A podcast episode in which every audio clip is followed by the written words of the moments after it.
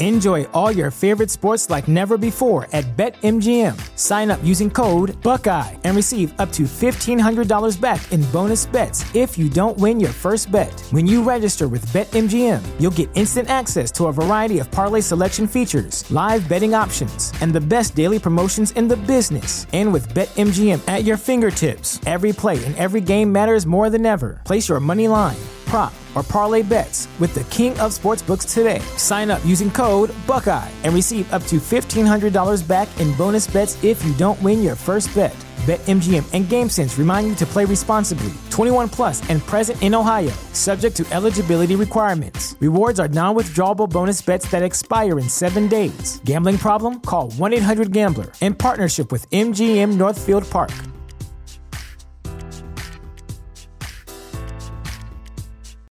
Without the ones like you, who work tirelessly to keep things running, everything would suddenly stop.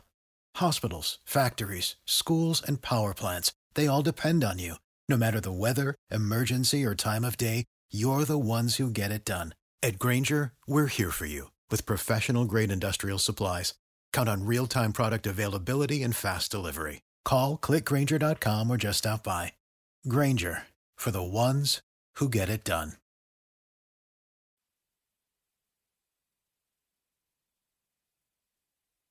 When I was two years old, when I was dedicated to the cause of Lucifer, I was at that point a seventh generation witch. I was laying there, uh, practically naked, and I had her hold me as if I was a baby. I couldn't talk. I couldn't open my eyes. I, I believe my eyes were rolled up back in my head. There was evidence of human sacrifice on this site. One of my first questions I asked the guy, is there evidence of human sacrifice? Found a man with his fingers uh, who was a Richard, a Richard. And started coming down the stairs. The stairs, disgusting smell.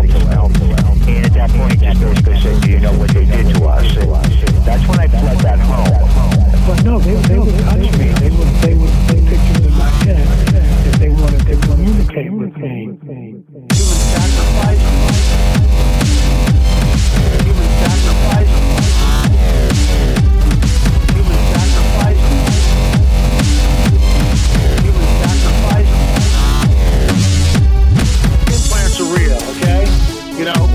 We've got them, on X-ray, we've got them on CAT scan, we've got them on the Gauss meter, which measures magnetic field 7.5. We've got them on an ultrasound machine. It's right there. It's hard physical evidence, not delusionary. That's right. Guys, we are back on Conspirinormal. It's been a while since we've actually been here in the studio, even though you heard a show last week uh, from Mark Anthony Wyatt talking about all his weird experiences with ghosts and sleep paralysis and all kinds of interesting stuff. And uh, just wanted to wish you guys a very happy Beltane since it is May the 1st. I know, Luke, you're a, you're a satanic pagan Buddhist, so Yeah, I know right, that you. Uh, um, let me tell you, I'm totally gonna celebrate after this is over. you gonna get? Are you gonna dance around the fire? You got like a maypole set up in your in your backyard I would next to the if- duck pond. If I could find the right friends to do that kind of thing with, I totally would. Yeah, absolutely. What about you, Rob? How are you celebrating Beltane? Um, mostly with sleep and whiskey. yeah, that sounds good. It's it's sipping Sabbath for me. well, I'm celebrating it just by being here with you guys. So Aw. you know, We love you, dog. I know it, man. I know it. It's great to be here. Uh, we're going to be doing something kind of different tonight. Uh, we have uh, scheduled to talk as guest uh, Scotty Roberts and John Ward, who is now actually in the United States. Uh, but we're gonna actually, I'm actually going to be talking to them tomorrow. But uh, for the person listening to it, you're just hearing everything. It's also the magic of time travel, right? and uh, our editing. So we're gonna do about an hour here in the uh, Bighorn Studio, and I want to just kind of like unpack some things. I think we have not had. We usually talk about for maybe like 30 minutes on the show, and then we come back and we talk about maybe 10, 15 minutes at the end of the show. And we've not had, I think, for a very good long time where it's just kind of like just us in the studio. It's nice. And it's, the- it's nice yeah. to be able to speak for a change. Yeah, uh, because because usually when uh, usually when guests are on, Luke is usually asleep, and Rob is like actually is monitoring things. You know, I'm- a lot of people are like me though, dude. Like if you don't actually get to give any feedback, like you kind of start drifting away. You know what I mean? Yeah, yeah, I, I, hear you. And, but I mean, I will ask you sometimes, like, what do you think? And you're like, oh. there, there was that one time, like, what do you think? You like Rob? Uh, No, no, because Just Rob, defer to Rob. just looked like he had a lot to say about it. So I was just like, go ahead, dude. Go back to bed, man. He was chomping at the bit over there. So I was just like, go for it. but uh, yeah. So I wanted to kind of go through something that we talked about a couple of shows ago. That was one with Joshua Cutchin. And I brought up the entire bathroom debate, the great bathroom controversy Done. of 2016. You know, this is the great debate of our times, apparently, because everybody has an opinion about it. Well, I guess I have my own opinion about it, but I kind of want to dissect this a little bit, kind of see what's going on out there about this. And this is not the only thing we're going to talk about it about tonight, because Luke, I know you told me before we started that you're kind of sick of hearing about Yeah, it because you've probably been a little more exposed to it than I have right. As soon as I came in, I said, no bathroom crap, dude. Let's not discuss that. Yeah, but I got lots of clips, man. So like, sorry, well, I, I, but I kind of want to break it down in, in some ways, and maybe people haven't actually thought about, and kind of getting away a little bit from just like the little issue of uh, the state versus the transgendered people. Are the who's being persecuted by who? Are the Christians being persecuted? Or are the transgender people being persecuted? I want to kind of get away from that a little bit. And I hadn't really intended to talk about this. I kind of wanted to just kind of talk about it on episode 113 and just kind of let it go. But there, it has not died off in the last two weeks since we talked about it. And it's only gotten, I think, for the most part, worse. Yeah, I, I can't even get on Facebook anymore Yeah. because it's the schism has gotten so Mm-hmm. Ridiculous, and everyone is so radical on either side that I just Right. And if you have a Facebook like mine, where you have a lot of people that come from a kind of, well, let's say a Christian, evangelical, uh, conservative viewpoint, and then you have some people on my Facebook that come from it from maybe a feminist viewpoint, or maybe some people that come from it from a from the homosexual rights standpoint. It's like it's the biggest like checkerboard on my Facebook that you could ever possibly possibly see right now, more than I think any other issue. And like I said before, this kind of hit people hard. Like people, a lot of people just were not ready for this kind of thing to happen, and like it's it, it and a lot of people are backlashing against it because it's too much. Was there anything you wanted else to add about that, Rob? no, just that I wanted to go back to like cute puppy videos and stuff. Mm-hmm. That's what I get I'm on sure Facebook it will. for. I'm sure it'll go back to cats and all kinds of things. Or we'll get to the other to the to the next bit of manufactured outrage. Right. Um. But what made it worse in the last two weeks was Target. Target made it worse.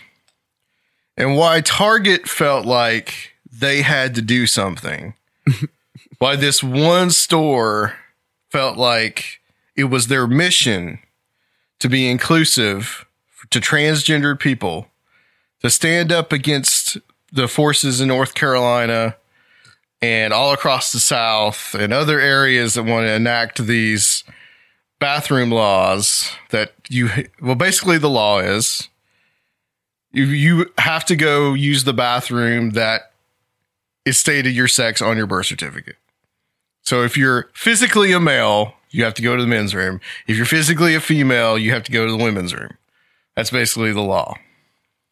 Well, so I don't know if Target was getting beaten by Walmart in sales and they decided that they wanted publicity.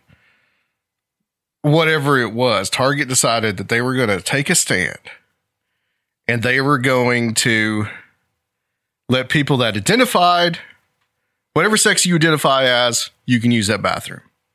So if you identify as a woman, but you're anatomically a male, you can go to the women's room. And that seems to be the crux of the whole issue on the other side, right? A man going to use the women's bathroom. All right. So, Rob, let's go ahead and pull up.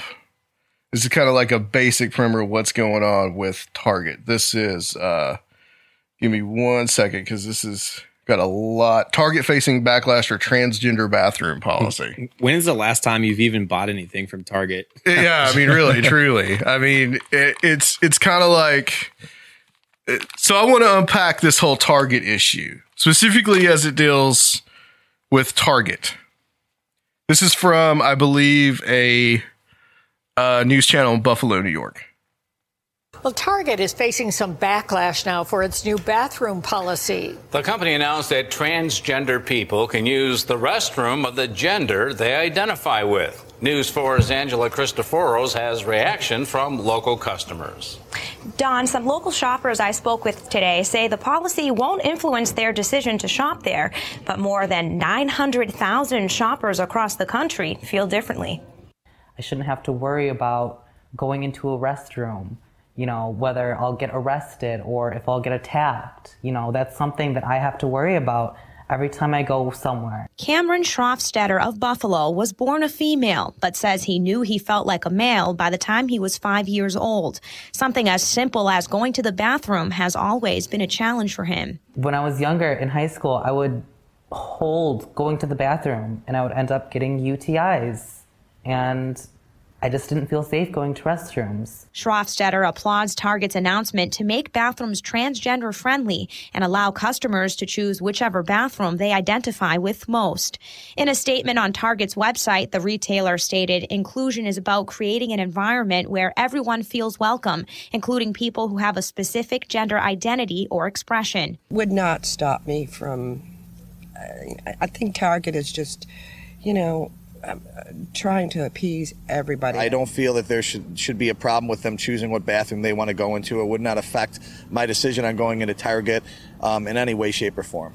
But more than half a million people nationwide disagree and have decided to stay out of Target because of their beliefs against the policy. They're attacking trans people and people who don't identify with the sex they were assigned at birth. More so that fact than it is to protect the women and children. But of course, that is what they have said to get the bills passed. Okay. So far, more than 900,000 people have signed an Okay, so they're saying 900,000 people would sign this online petition boycotting Target against their policy.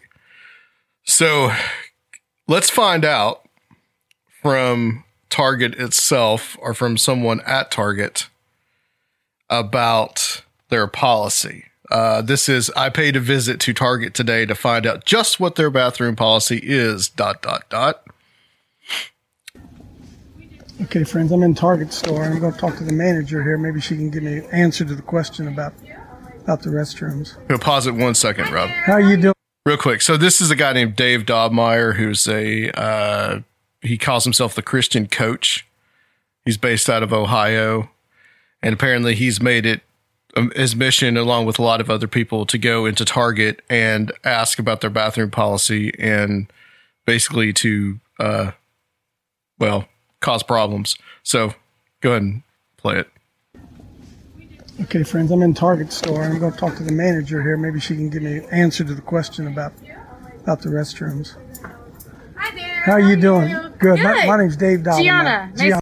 I just been hearing a lot of things about your restrooms, and I just wanted to get it from the horse's mouth rather than stuff you read on the internet. What what is the bathroom policy here? Target? So the policy that headquarters sent down Mhm. was whatever you identify yourself as is the restroom that you are welcome. in. Okay. So is there is there is, is there any qualifications? I mean, for instance, what would prevent me from right now being able to walk into a woman's restroom? So the only thing they sent to us was honestly what you identify yourself as per gender Mhm. is where you can choose to go to the restroom. Okay. There's nothing from us that You know, guys aren't checking it or check anything like that? No, we don't have Okay. permission or anything along those You, lines. you understand though, as, as a guy that's got a wife and some daughters, that's that's concerning to me. I'm sure you understand that, Yeah, right? I, I mean, I definitely understand your concern, and 'Cause there's um, no we're hoping to get more information on it, or you know what that entails. But you know, as of right now, that's a policy that's been Okay, sent down. cool.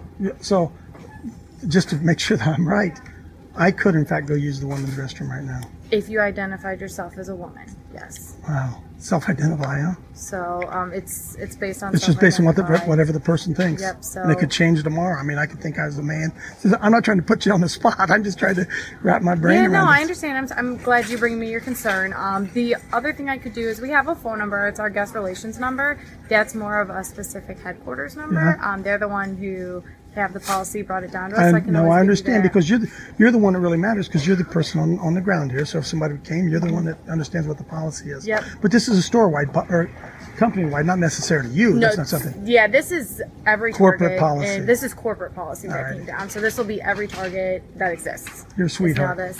Hey, have a good one. Okay. Thanks- thanks a lot. Appreciate you Enjoy your talking to me. day. You. Absolutely. Okay, bye-bye. Okay. Okay, so what we just heard that was uh, the guy going into Target and asking about their policy. So we heard we heard Target's policy. Now hold on, I got one more clip that I want to play on this. Okay, this one's a little more closer to home. It looks like, damn it. I, I just gave you a Domini sigh. This is uh nobody knows who that is. Is Mount Juliet Pastor. Mount Juliet Pastor goes viral over Target bathroom rant. That hot issue new at This is from our Nashville Rory station, by the Gregory way. Locke is known for his social media use, but this video posted Friday afternoon has already garnered more than 13 million views. Here's why. It's a bathroom controversy this Mount Juliet pastor thought needed to be flushed out. I said, "E- Excuse me?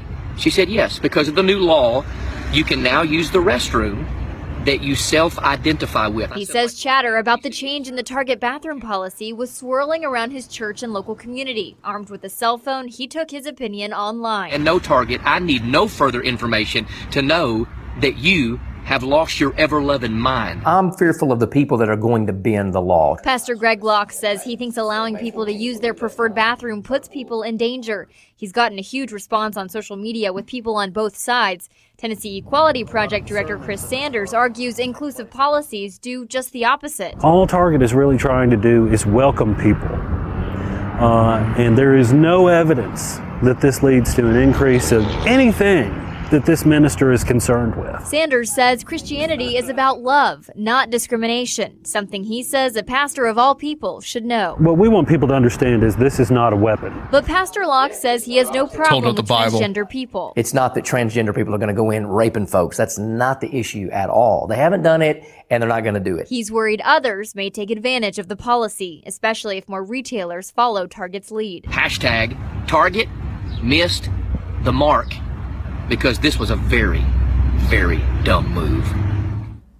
A corporate spokesperson from Target emailed me today saying, We certainly respect that there are a wide variety of perspectives and opinions.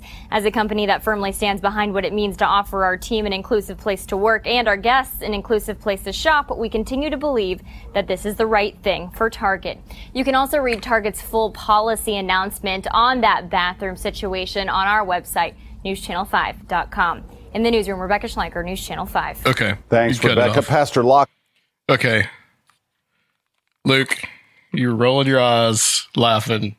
What uh give me your thoughts on I'm, it. I'm just I'm too upset right now. We we have to turn it off. Just just stop, or I'm gonna leave. Is it offending your sensibilities as a It, I'm I'm losing IQ points, and, and I'm already pretty dumb. So that's saying something. Oh, okay. So this is a pastor here in uh, Mount Juliet, Tennessee, where I think we actually we're in at the moment. Yeah, we're physically in Mount Juliet, Tennessee. So this guy has a church close to where we are, and um,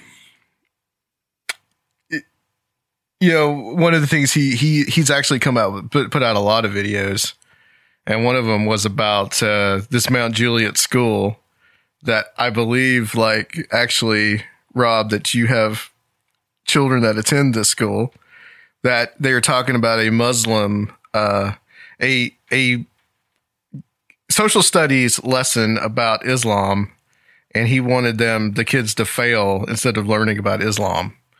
But that's neither here nor there. This is the same guy. Uh, okay. Okay. And then you have the Easter Bunny chicks that are from Mount Juliet too, or that's where they were protesting the Easter Bunny. They're pro- Oh, you talking about the uh the Monster Energy drink lady? Yeah. Yeah. She was here, right? No, that was in uh that was in East Tennessee. Oh, That was okay. like somewhere close to Jonesboro or I something just figured like it was that. Mount Juliet since they're Yeah. always the first ones to like jump on the viral train where Yeah, what- well- whatever's going on. Yeah, well, yeah, that's that's that's something totally different. can save that for another another time. But the reason she's called the Monster Energy drink, drink lady is because she uh, this there was this video that went viral. And where she talked about Monster Energy being uh, associ- energy drink being associated with satanic worship, because apparently the claw marks were the Hebrew letters, the Hebrew letters for the numeral six, and it so it spelled out six six six. If you held it upside down, it's a very famous video. I mean, just look it up. It's you know Monster Energy drink lady. Like she actually went on like uh, Tosh.0. They actually had her on there. Yeah, the original Yeah. video is her in a convention or something. Right. It's a- so with a yeah, it's some kind of weird convention, and she's got like this little poster, and yeah, and, and, and this lady get. I mean, she gets around. She gets like uh she goes uh, like a few weeks after that. There was this uh prayer at the National Cathedral. The Muslims, uh there was a Muslim group doing a prayer there, and she just like walks in and just interrupts it. And starts screaming about Jesus and all this kind of Oh, stuff. no. And then, and, and, and I, and I'm watching, I was like, that's her. That's the same lady. And she just, she just pops up again and again and again. And, and, and then lately she's gone after the Easter bunny and the, uh, the, the, the pagan rabbit. Anyway, that's a whole other show. this is what I want to say about this. Okay. Imagine you are a worker at Target. You make, I want to say eight dollars an hour. eight dollars an hour, nine dollars an hour. You're not making very much money, right?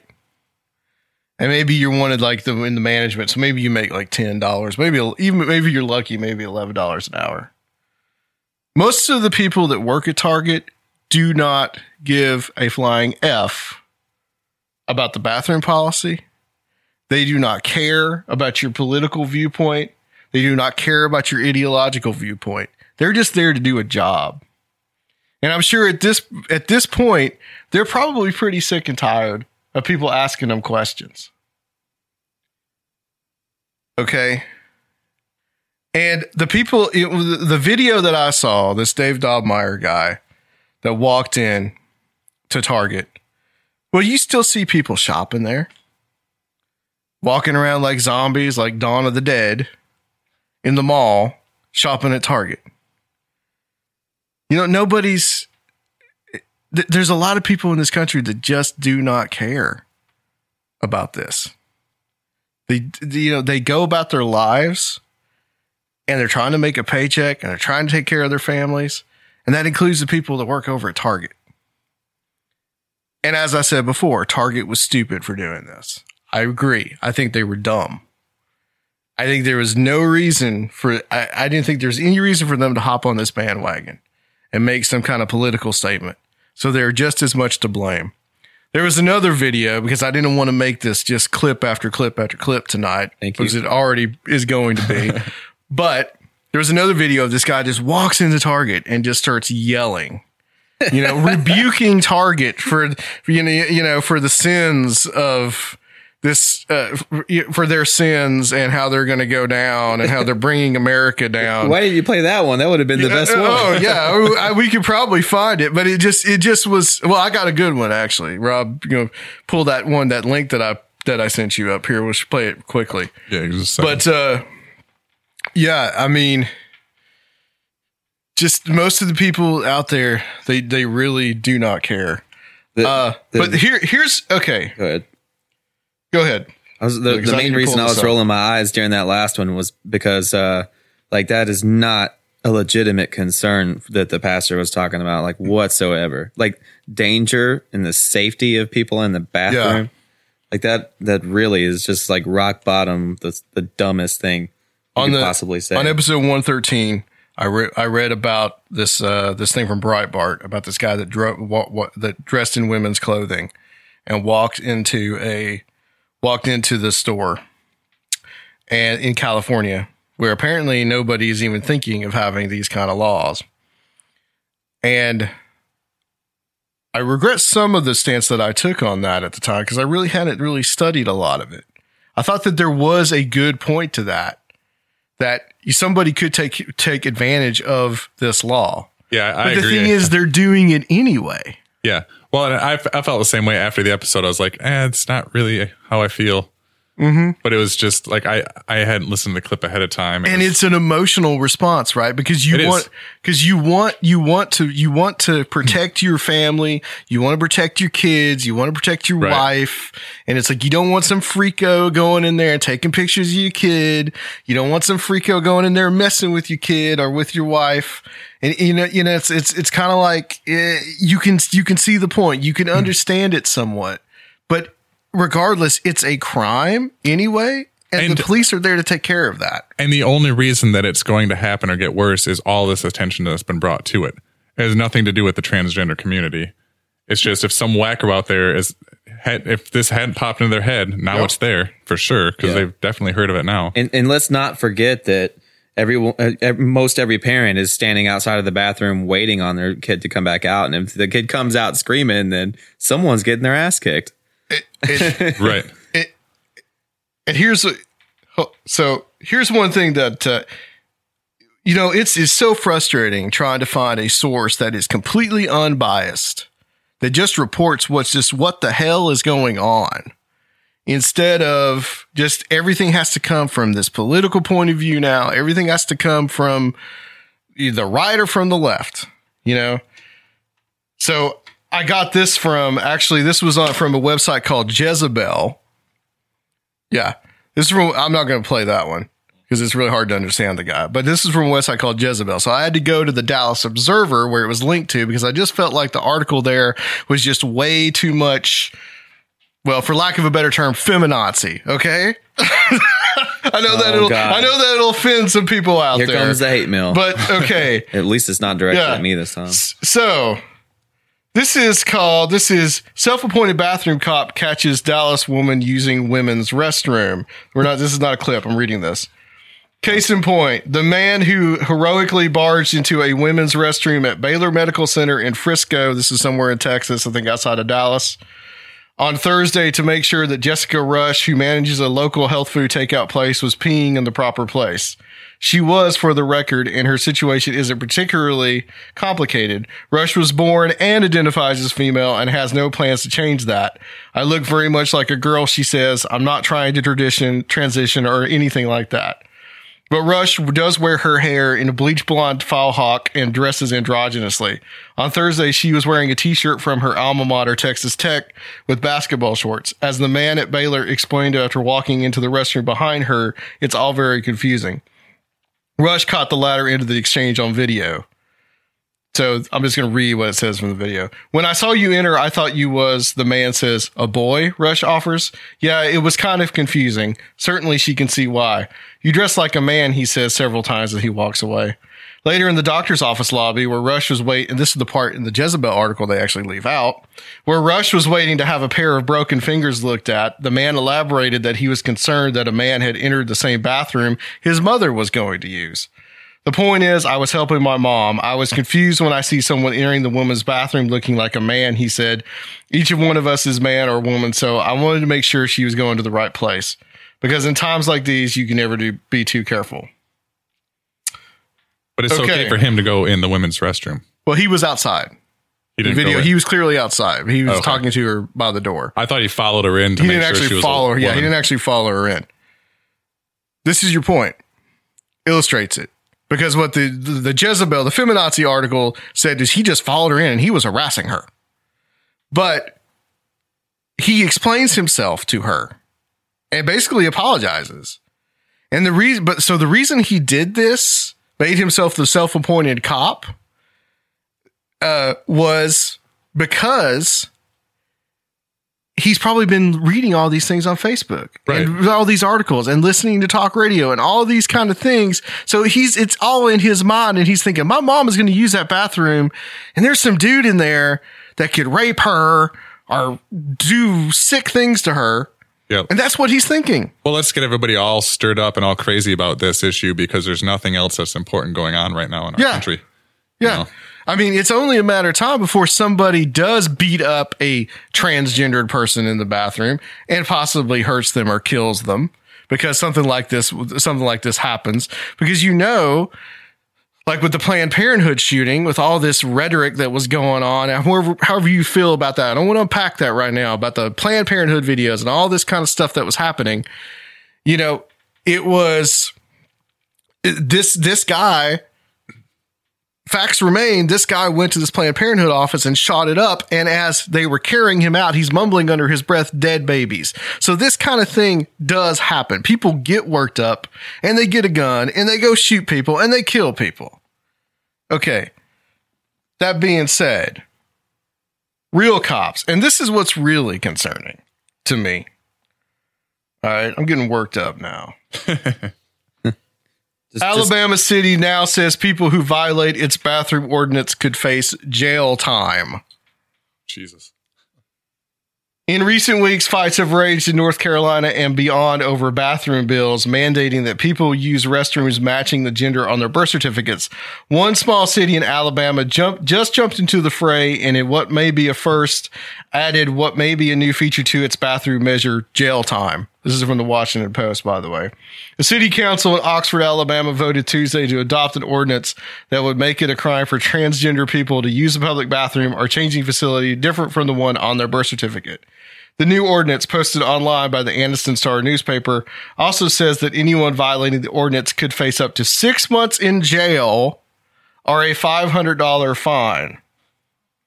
The measure in Oxford, a city of about 21,000 people living an hour's drive east of Birmingham, is unprecedented in a- adding criminal penalties like jail time, according to the Human Rights Campaign. Six months in jail, $500 fine. Hmm. Like you That's said, what man, they want to do. Let's just let's just stack on all kinds of laws, like you said. That that'll fix Yeah. it. Yeah. And here's the thing I don't want it to seem like I'm, you know, picking on conservatives because I'm a conservative guy myself. I'm a Christian guy myself. But I thought conservatives in this country believed in less government. Right. By making laws like the one in North Carolina, you are essentially increasing the power of the government. You are giving them the power over a certain group of people. Not to mention the fact that police are spread thin as it is and are so hot tempered and hair triggered as it is. Like we had, we've had incidents here in Nashville the last few weeks in the projects down in East Nashville.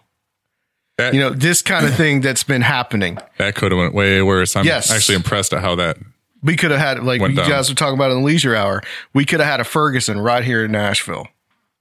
So these are the type of things that are happening. You've got gang violence. You've got all kinds of crime that's going on. You know, and they want to make they they want to police the bathrooms.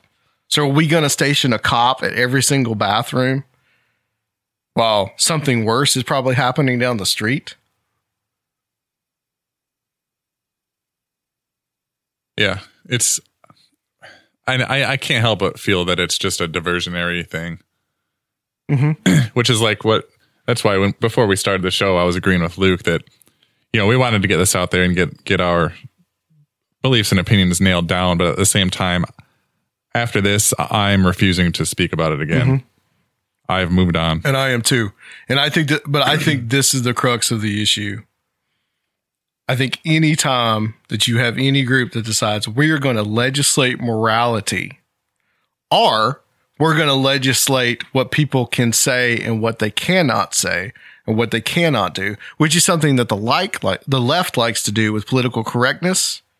All it does is it just hands the government more and more power and limits ours. Exactly.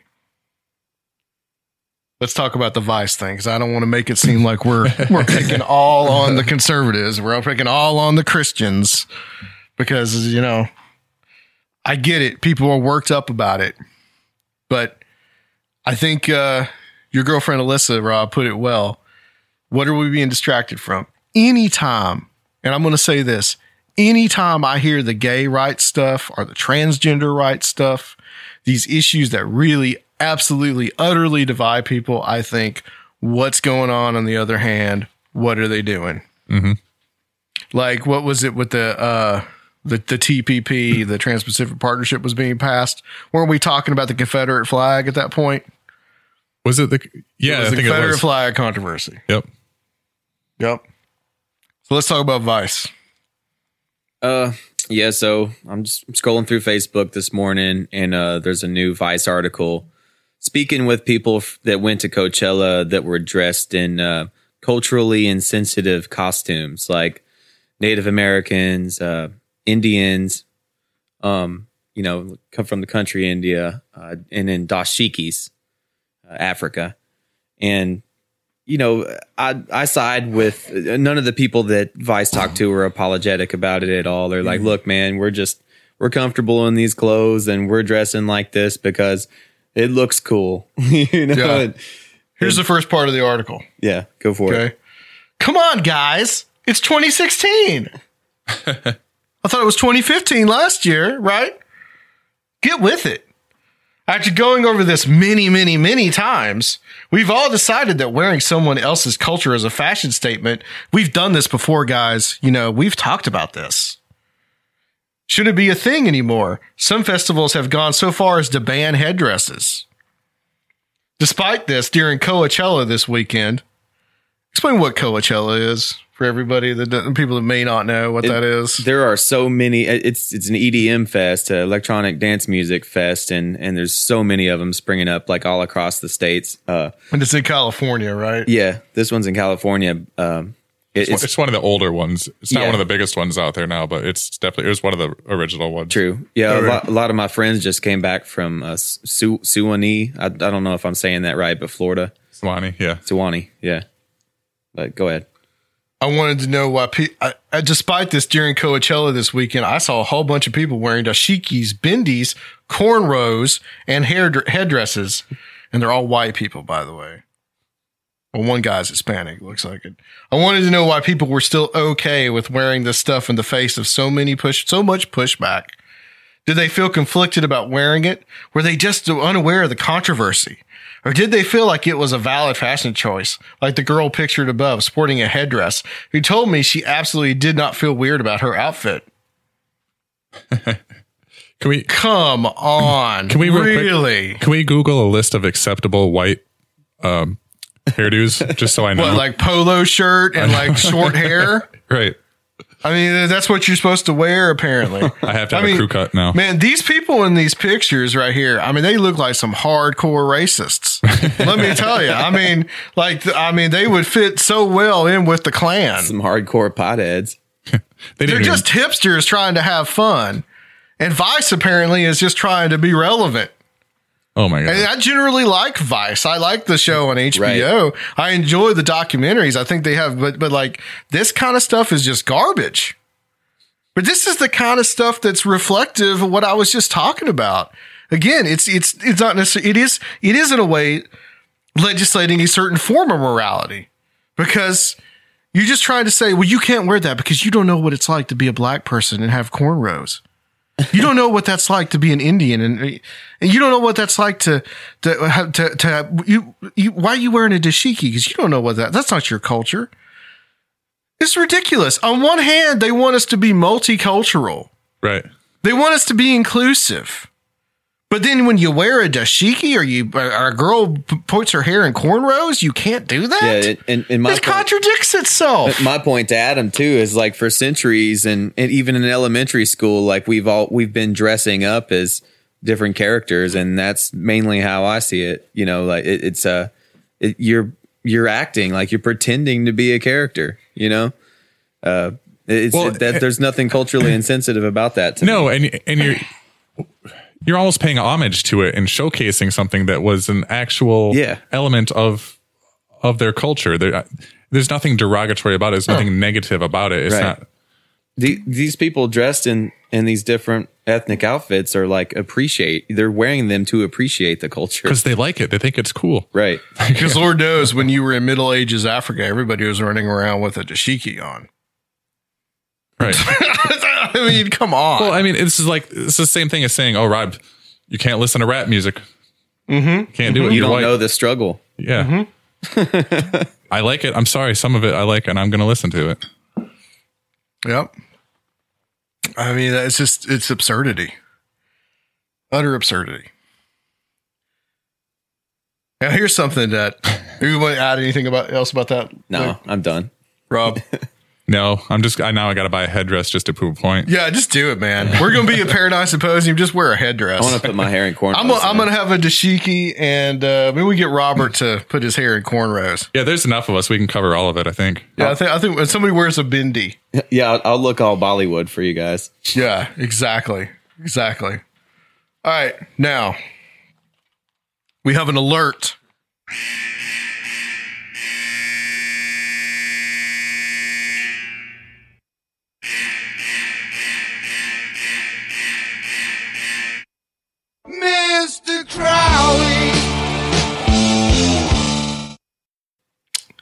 I want to talk about the Temple of Baal. Sweet. That's what I want to talk about. Now, last year, ISIS took over the ancient city of Palmyra, which is a city in Syria that is thousands of years old. I mean, uh, inhabited by humans from a long period of time. Uh, there is a t- lot of Greco Roman ruins from the Hellenistic age. Stuff probably dates back from the time of Alexander the Great, probably even longer than that. And it's a World Heritage Site. The United Nations declared it a World Heritage Site a while ago because of just the the value of the ruins there, the cultural value. Well, while ISIS had it, and they don't have it anymore because the Syrian government forces took it back, um, ISIS blew up some of the pagan temples. Because ISIS being radical Islamic, they don't believe in any kind of temples to any other kinds of, Yeah, kinds which, of gods. which is what pisses me off more than Okay. any other other actions. Yeah, exactly. I mean, it, it's horrendous. Uh, the Taliban did this in Afghanistan when they took over. There were these two uh, Buddha statues that had been there since the ancient Indian Empire, an ancient Buddhist empire that stretched into Afghanistan, and they actually built these things, and they were huge. I mean, they were they were some of the marvels of the. They would have been a marvel of the ancient world had the Greeks known about them.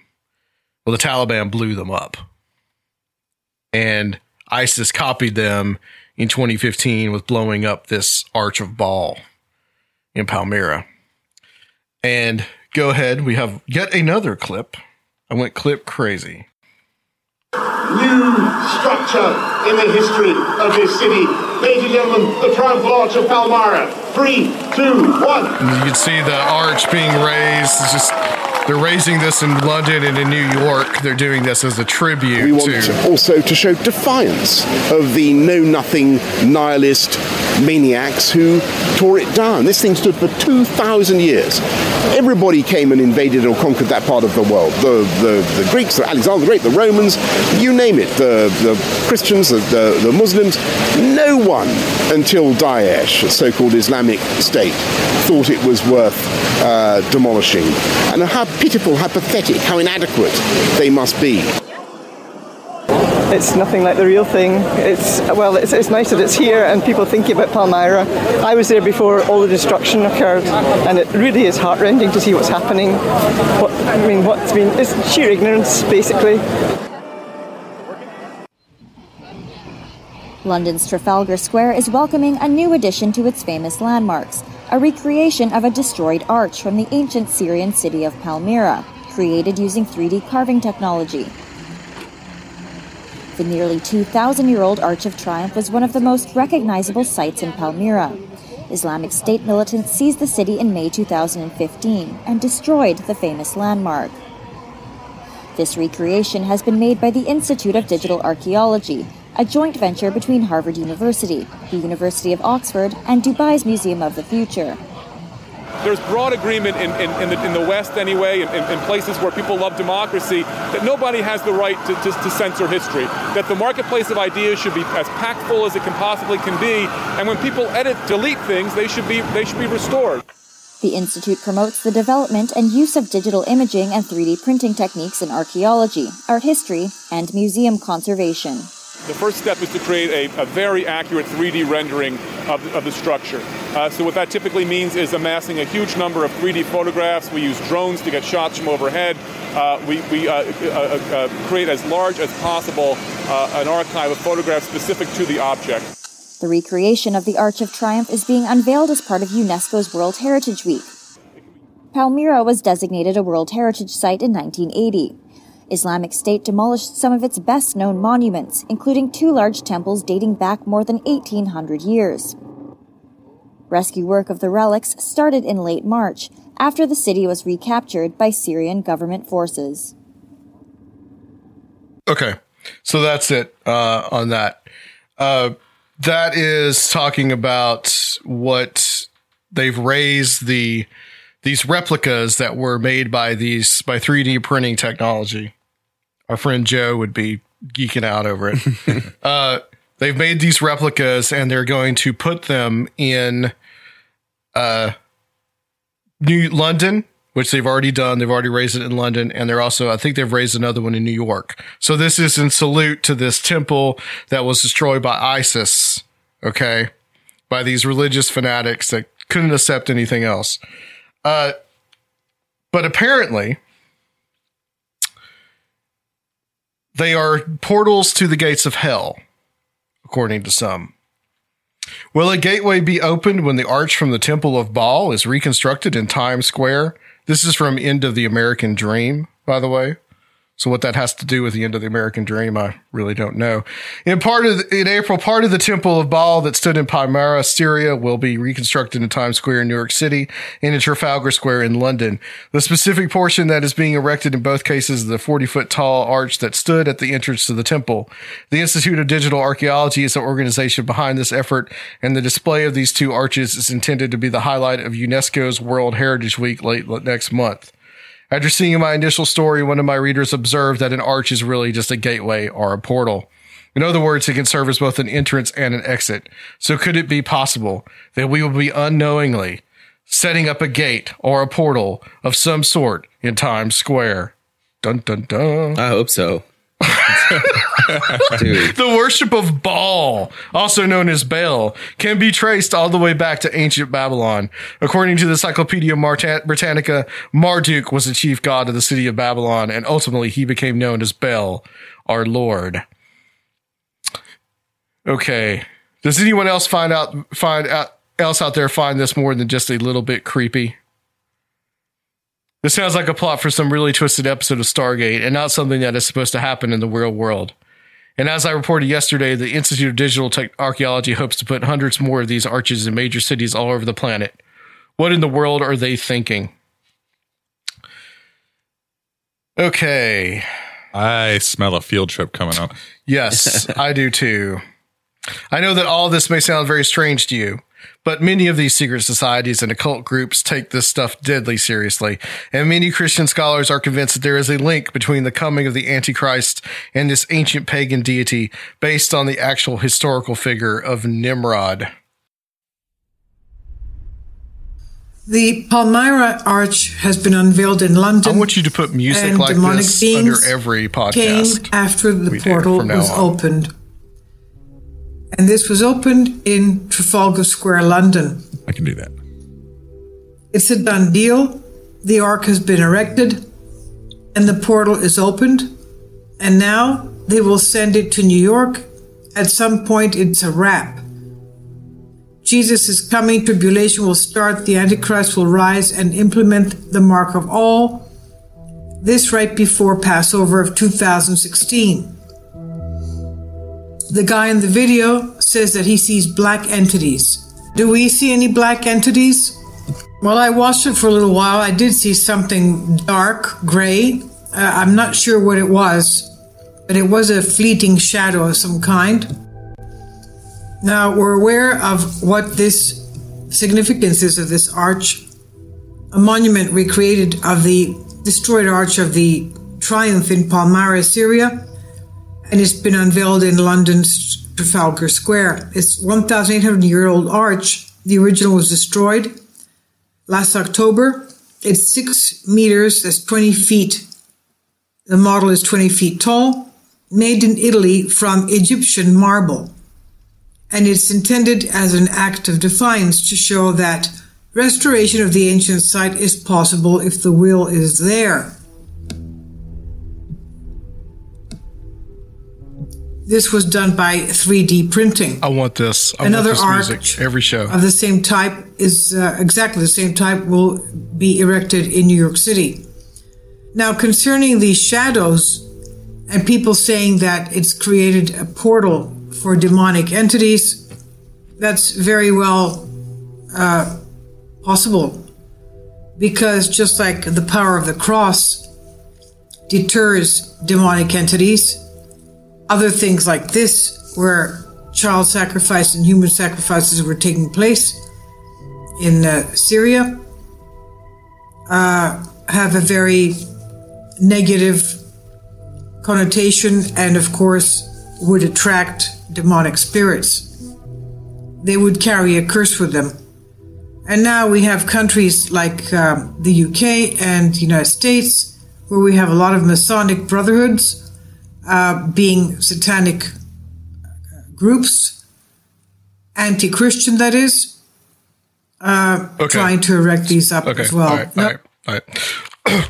I did fail to mention, by the way, that uh, today, as we're recording this on May 1st, 2016, is the 240th anniversary of the founding of the Illuminati. So I do want to want to bring that out. Um, Well, hey, uh, happy birthday, Illuminati. yes, yeah. Thank you, thank you, Adam Weishaupt, for Real quick, I, I don't mean to delay us or anything, but has anyone even made an outline of like who these Illuminati guys are? I, I mean, who who? I'm sorry, who founded the Illuminati when we don't even know like where they're located or who's involved? well, supposedly anything? Adam Weishaupt founded the Illuminati in Ingolstadt. There was a actual historical Illuminati. Okay, did actually exist. Now, whether it still exists, that's a whole other thing. Let's stick to the issue at hand. All right. Okay. I want to unpack this again, just like we did with the bathroom issue. The arches are destroyed by a religious fundamentalist group. Totally demolished. In salute to this world treasure that has been destroyed, this treasure from the ancient world, they erect in London and New York these this gate to Baal. Now you have people on the fringe Christian media, of which we are kind of affiliated with, I must admit. All of a sudden start talking about how this is a bad thing because it's going to bring demons into the world. Speculate all of a sudden. Maybe this is actually how what ISIS thought about it too. Wait a minute. I, I doubt ISIS has many crackpot New Agers. Oh no. Oh no, they have people that believe a lot of strange things. I mean, there's a lot of people in the Muslim world that are very suspicious of Freemasonry Oh. and the Illuminati and all those kind of stuff. I guess you that, got a point that there. exists in the- the Muslim world. Trust me, most of them think the Jews are all behind it. So, so they're just trying to protect us from demons. No, I think what I'm saying is is that you have people out there that are trying to, and I'm going to defend the people that are erecting these and say that they're just trying to make an effort to restore something that has been lost to us culturally. Right. And you have another group of people in the French Christian community, led by places like Skywatch TV. And this is what bugs me about the fringe Christian world is we come up with some interesting stuff, but we also come up with stuff that is just so outlandish and so out there, and people buy it and people believe it. And in this case, I really think that it makes people in that in that community look no better than ISIS. Because they're believing essentially the same thing that ISIS is believing about them. Right. Yeah, I hear you. It's ironic. It's like it goes full circle. Very superstitious. Yeah. I mean, it, it's almost to the point of just like, again, so much other stuff that's going on in the world. The Syrian civil war that this was a very, very small part of, and all the people that are dying out there, you know, shouldn't we be concerned about that? Instead of the temple of Baal being erected because there's going to be a portal that's going to open and, you know, when the the events of the book of revelation happen they're going to happen. But like there is a certain people out there in the christian fringe community that make money off of this stuff. To sell books to get you know hits on the internet. And it's just like this kind of stuff just makes me be like please stop. Well, I'm a big believer that most prophecies are self fulfilling and that if ideas are put out there and enough people believe in it, then you're going to have people, um, even subconsciously driving everything towards towards that end. You know, if they truly believe that this is the way things have to go, they're going to push it there. So, I mean, I understand. I understand why people are out there looking for signs and you know looking for something to believe in, looking for something to get behind. But these are replicas; they weren't even built with an intent. Right. Like they, they, there's no energy put behind it. I guess everyone's lost interest in the Parthenon, right? Like it's no longer a. Yeah, well, that's just a pagan. Yeah, I mean, we have a, we would have a portal here in Nashville too, right? Because there's a replica of the Parthenon with a huge Athena statue with a snake next to her. But yeah, I guess nobody really cares Yeah, about yeah, that. it- it's old. It's been there a long all time. the- all this kind of stuff. I mean, it- every I mean, this just stuff is just it it just it just happens. You know, people there's people that are fascinated by classical mythology, and and and there are people out there that are that are really into the occult and really do want to bring things through. But whether all that's whether that's all connected, so down. I don't know. yeah, I know you're down for it, right? I, I just, I just, I guess I just want people to think, you know, think about what you're saying and think about what you're doing. I mean, it's like, you know, I I look at that and I think it's like, it, like I said, it goes full circle. It starts with one group of Islamic extremists. I mean, one group of religious extremists, and then the other group, uh, another group of religious extremists grabs hold of it and says, "Oh, wait, you know, that's not a good idea." It's like it goes full circle. So it's like, shouldn't we be? I don't know. Shouldn't we be kind of like saying that is a tragedy? It's it's a travesty that those things were destroyed. Yeah. I don't care if it's the temple of Baal. I, I can sleep at night. I, I, I don't go to bed at night thinking, oh, the Nephilim are going to come through the through the portal and destroy me. I used to really think like that too. I, I used to really think like that because I was so into this stuff. And now, especially since we've been doing this show, I've gotten a lot less and less away from that kind of thing. And, And, uh, more and more the things that are actually really concerning about the world. what like the the statistic on all that too is just just disgust me every time I think about it. Like we're looking at we're looking at hundreds of historical sites, like Mhm. not just this one that's catching attention, but hundreds, and Right. then we're talking about thousands of individual museum items that have been destroyed. and also being sold on the black market too. Right, because which I ISIS would love is also selling those things. Yeah, you'd have like a statue of Baal in your house, right? I would. I- I would- I would buy You just be everything selling it on. You just be selling it on eBay, dude. No, I wouldn't sell that stuff. I would totally keep that. So that's my point about that. You know, and I'll probably we'll, we'll, we maybe get some hate mail or get some love mail for that one. But it, it it is what it is. I just I guess it's just looking at things with like a critical point of view instead of just like if I was 15 years old, I'd probably be sitting there like, "Whoa, dude! Oh man, they're opening a portal." you know, it, it's just like I just it, it, it's just it's gone so beyond just what we really need to be focusing on in this world. Where are we at, Rob, on time? Oh, just shy of an hour. Just shy of an hour? Okay. I thought this would be fun to read. Uh, this is a little different than what we've been talking about. This is Park Rangers describe creepiest things they've seen.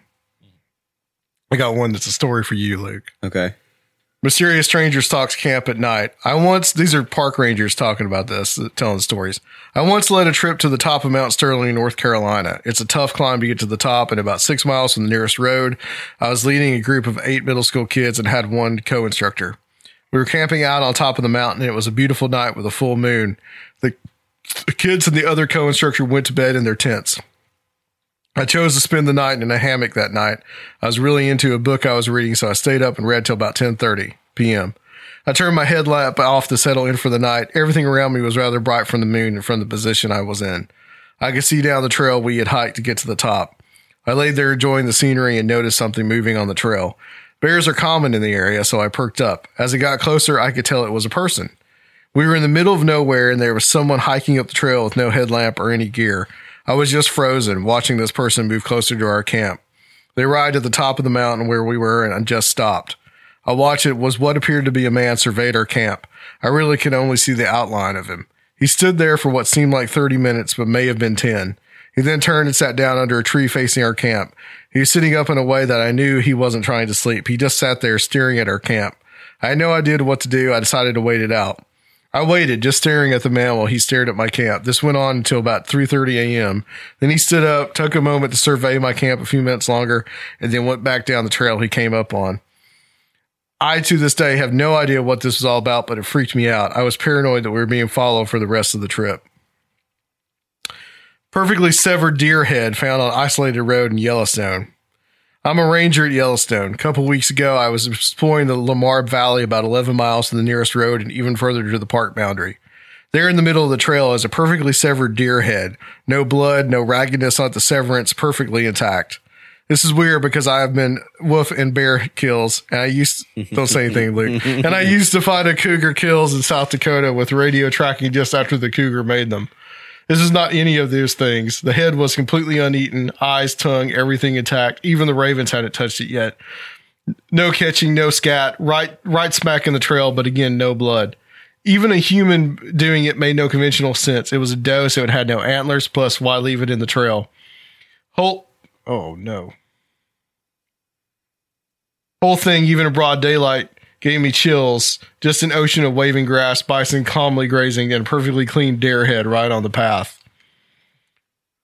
A sh- park worker finds an abandoned house with sinister shed. A shed behind an abandoned house with a steel reinforced door broken off the hinges. The windows of the shed were boarded up from the outside. The only thing inside the shed was a queen size bed with shredded, partly singed white sheets. Random gunshot fired in the middle of nowhere. Camping 80 plus miles from anything resembling civilization, lying in the tent talking about falling asleep when all of a sudden a gunshot rings out no more than 100 yards away, then hearing the sound slowly travel away, then quiet. Another ranger says, I saw a human thumb nailed to a tree. What? Yeah. Suicide victim left hanging from tree for hours until medical examiner arrives. I found a dead man in a tree. I'm a seasonal ranger for my local forest district. The rest of the rangers say we found about one suicide, we find about one suicide a year. So here was the one for the year. When we go around opening parks each day, we drive through to make sure everything is okay. In this instance, I was driving through and had just lost sight of the road when I saw a man hanging from a tree in the clearing. He had hung himself. I called the cops in the coroner. The coroner took an hour to show up, and he was the only one with a ladder long enough to cut the gun, cut the guy down. So I stared at a dead guy in a tree for an hour. Okay. Family pet shot and left to die in the forest. U.S. Forest Service here. Dog skeleton still leashed to a tree. Bullet hole in skull.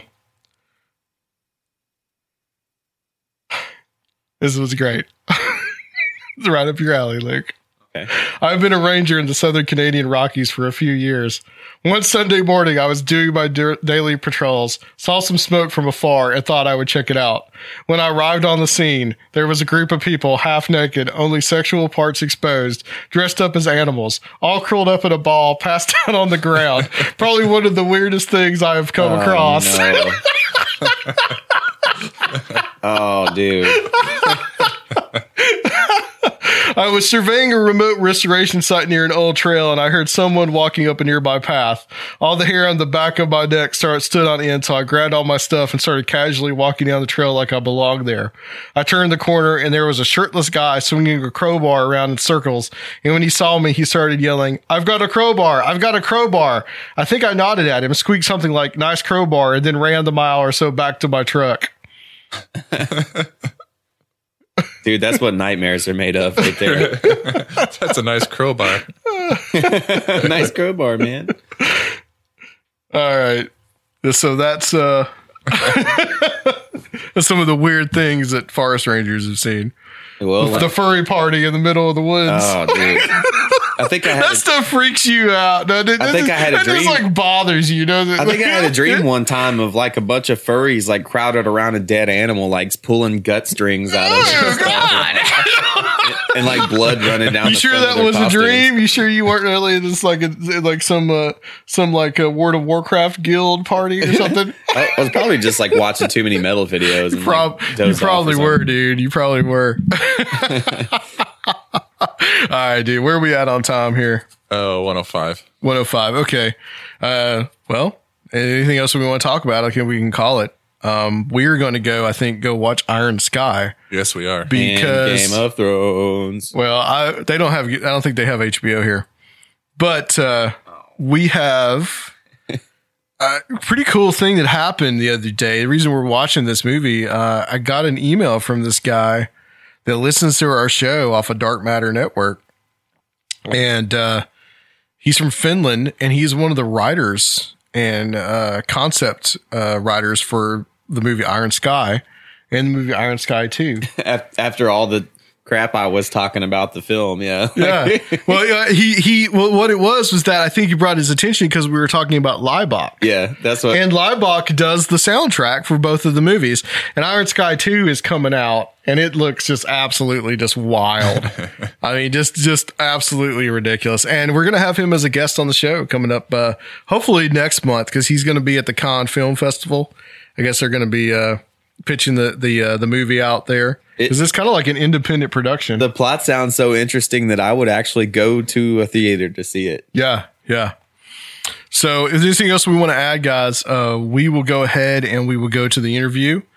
Uh, I want to, th- you know, thank you guys. So you guys, I don't know, Luke, you may be with me tomorrow for the interview, and Rob, I, you you'll be in Memphis. I'll be in Memphis. So, what you be doing over there?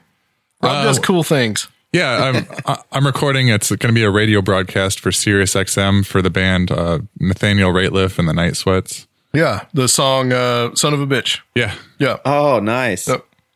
So, all right, guys. Well, um, should we do the closeout now, or uh, uh, we'll we're good- we'll just go ahead and I guess we'll go ahead and we'll go to the interview. We'll have uh, Scotty Roberts and John Ward. And guys, thanks for listening, and we'll be back on Conspirinormal. New traffics.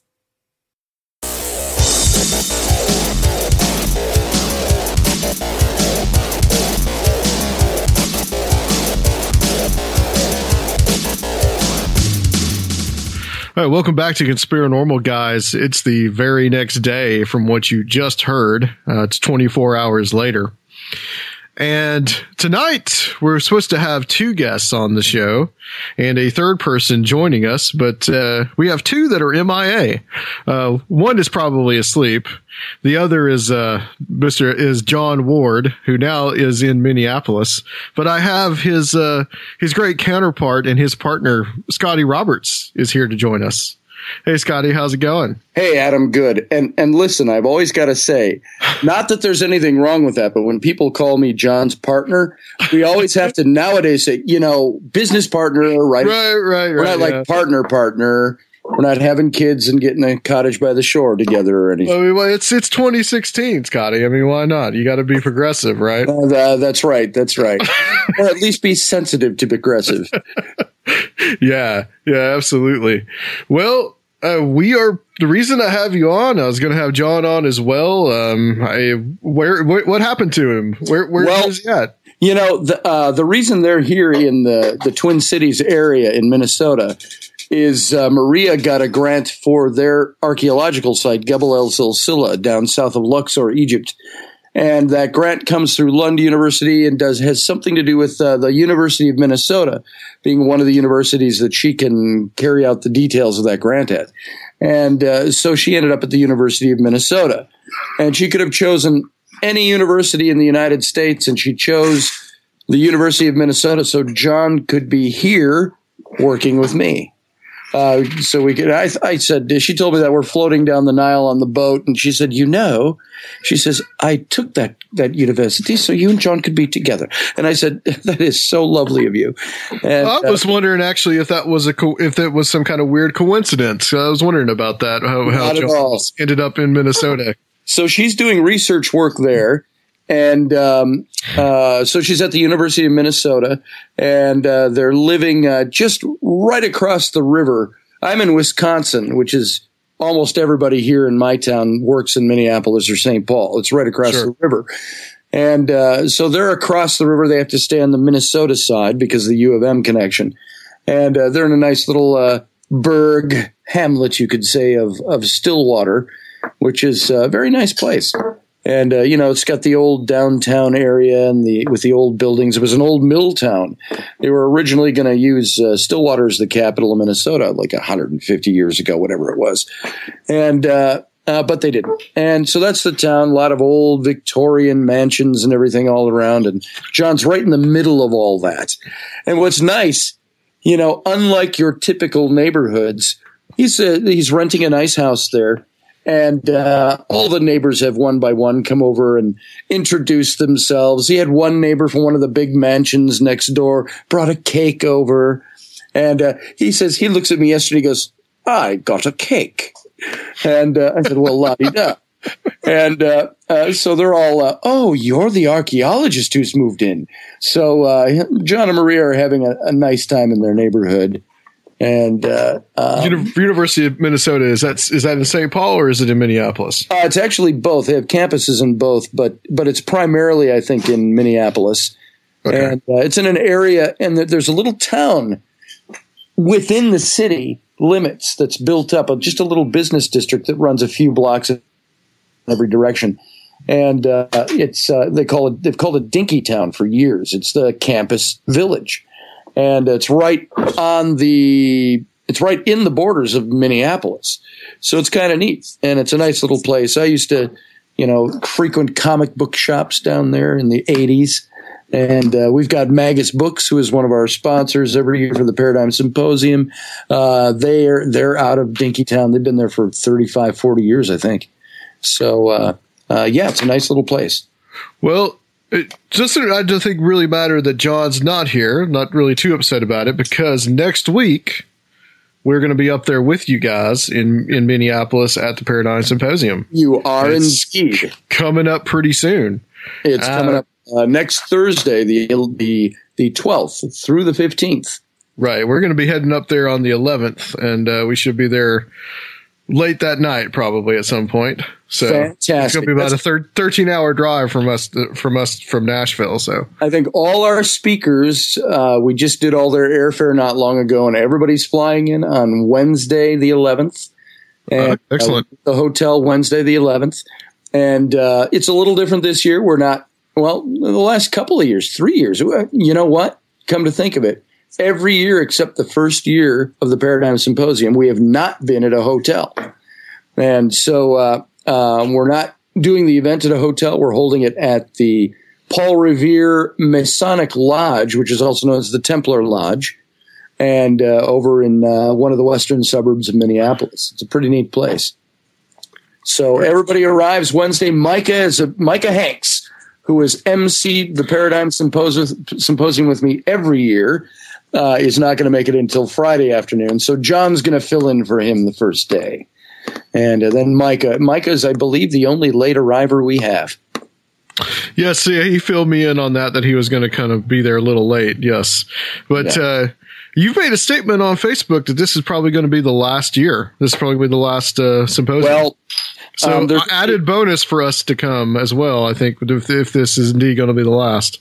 Yeah, I think this is going to be the last one, and I am pretty pretty convinced in myself. The only reason I say that, and uh, everybody knows we had some problems, and we had to postpone the symposium from last October to this May. And the postponement was due to financial issues. I mean, just out and out financial issues. And it drained our coffers. We lost a lot of money on it and we couldn't put, we couldn't afford to put the show on. And uh, we've made no bones about that ever. And uh, so I postponed it. And uh, uh, the Paradigm Symposium, when I started it, the whole purpose of this thing was to make something worthwhile. We saw all these little events that were going on all the time, and Micah Hanks and I actually were the ones that, that devised it and put it together originally. And uh, we said, why can't we do a symposium that kind of bridges the gap? And we're really trying to do something that means something and it expresses our passions, the passions of those that come to speak. And, uh, and, you know, of course, that first year, I remember saying to Micah, I said, Oh, how hard could it be? I said, We just get a bunch of speakers and we get a hotel and we charge ticket money. And uh, um, I said, Maybe we'll even make a little bit on the side. I said, How about that? And we, how hard could it be? Those words have come back to haunt me for four years. Yeah. And um, there is always, uh, these events cost upwards of about sixty to eighty thousand dollars to put on, especially the kind we do because we bring in a lot of speakers. Uh, we've had speakers in from overseas. Uh, we've had some speakers that are very well known out there that cost us twenty thousand dollars just to get. Well, I'm exaggerating. It's nineteen thousand three hundred dollars. Yeah, well, And- close close enough, Scotty. Close enough for rock and roll, as they say. And Yeah. uh, so s- these things are expensive to do, and I don't have a problem with that. The only problem is in do we are we able to fund ourselves through just ticket sales alone? One would think, but you can't. Um, and so you have to bring in advertisers and sponsors and things like that. And uh, I said at the very beginning, I will do the Paradigm Symposium as long as it's fun. And that's the bottom line for me. I'm doing things, everything I do with the magazine, with the radio, with the books we write, with the symposium, with history trippers. These are all things that are passions of mine. And I'm doing the things uh, with Intrepid Mag. I say, I'm doing the things I want to do. I'm writing about the things I want to write about. I'm gathering around me the, the, the kinds of people that I respect and that I, I love to promote their work and uh, be associated with that, affiliated with that. And uh, where it, it stopped becoming fun for me was not the event itself. It doesn't matter how harrowing it is to get to the day of the event. But when you're at the event, it's an amazing time. Um, but for those of us behind the scenes, it's it's a uh, there are some days where you just sit and bang your head on the desk. yeah, I'm and sure. you say, "How am I going to make that happen? Oh, what what am I going to do now?" Um, you know, we've had, and it's always revolved around raising money, and I hate raising money. I don't mind selling stuff. I don't mind writing a book and selling it. I don't mind painting something and selling it. I don't. I don't. I don't mind that. Um, but I don't like going to people and saying, "Well, Mr. Adams Sane, uh, can we put you on for five thousand dollars sponsorship this year?" And uh, and I hate that aspect of this. And uh, then when you lose a sponsor, uh, like last year, we we had several sponsors that were going to do. They committed to something, and then when it came down to the wire, they said, "You know, uh, we love you guys, we just can't do it. We don't have it in the budget. The CEO won't approve it, et cetera, et cetera, et cetera." And then you end up for the last few weeks scrambling and ready to rob a bank uh, just to make sure uh, uh, either your name is saved, your reputation is clean, and uh, and you get the show off the ground. Well, I don't so- want you to rob any banks, Scotty. I haven't yet. I haven't yet. But uh, I, I think this has been part of the. Uh, it's part of in a, in a way. It's part of theater. It's part of entertainment. Uh, it doesn't matter what we're doing. We call ourselves high and mighty. We're a, an educational symposium. You know, uh, we're presenting information, scholarly work, academic work. Um, we're balancing the academic against the alternative. We can use all the hoity-toity we want with it. And it really comes down to we're putting on a show and uh, um, and that's the way people view you sometimes. So uh, uh, you know, I always think of the Little Rascals. Remember them, our gang, and the Little Rascals movies. Yeah, uh, I remember uh, Spanky would always say to Alfalfa, "I know, let's put on a show." so you know that's kind of what we what we hail to sometimes when we're doing all this stuff. And I'm not complaining here. I'm not crying in my soup or anything like that. I'm just saying when it became more I had to deal with the business side of this. I hated it. And it became less my passion and more I got to get nine months of business out of the way so I can enjoy the passionate side. Right. So, uh, Um, right. And, that- and at, at the same time, I mean, at the same time, you, you've done it and you can kind of put that under your belt and, you know, check that off, like check Well, that off the bucket list, you know? This be our fourth one. And uh, there are shows out there that are really good. I, I've heard good things about Contact in the Desert. I know that there is the the AR uh, ARC show. Uh, is it ARC uh, ARE on Virginia Beach? I know that there's some very good things going on out there, and some of these is is uh, uh, we have to ask ourselves: Can we compete with that? People have finite amounts of dollars in their bank account to go see a show and to go hear people speak. And uh, so, like even our event, we'll probably have to capitalize more on Minnesota people coming, although we do still have people coming from all over the country. So um, all of that goes into that stew. That when you sniff and go, mm, that smells like I don't want to do this again next year. And um, so that's kind of what led to that. And I, I have always said, rather tongue in cheek, if I'm not doing another one of these paradigm symposiums unless God Himself sticks His face out of a crack in the clouds and says, Scotty Roberts, you will do another paradigm symposium. And I'll say, Yes, I'm averting my eyes, oh Lord. And uh, so, anyway, the, that's that's really what went into the decision. And you can maybe tell I'm a little up in the air about that. Uh, don't tell my wife I'm a little up in the air about that. She's like, "Oh, thank God, you're going to move on to something else." She well, said, does she listen to Conspirinormal? So, I mean, oh, she doesn't listen to my show. yeah. I, I once asked her, "Have you read any of my books?" And she said, "What books?" so there's my wife. But she is the one. I will say this: she is the woman who allows me to wake her up at two twenty-five in the morning while she's sleeping, and I'm reading a book on uh, modern translations of Sumerian cuneiform.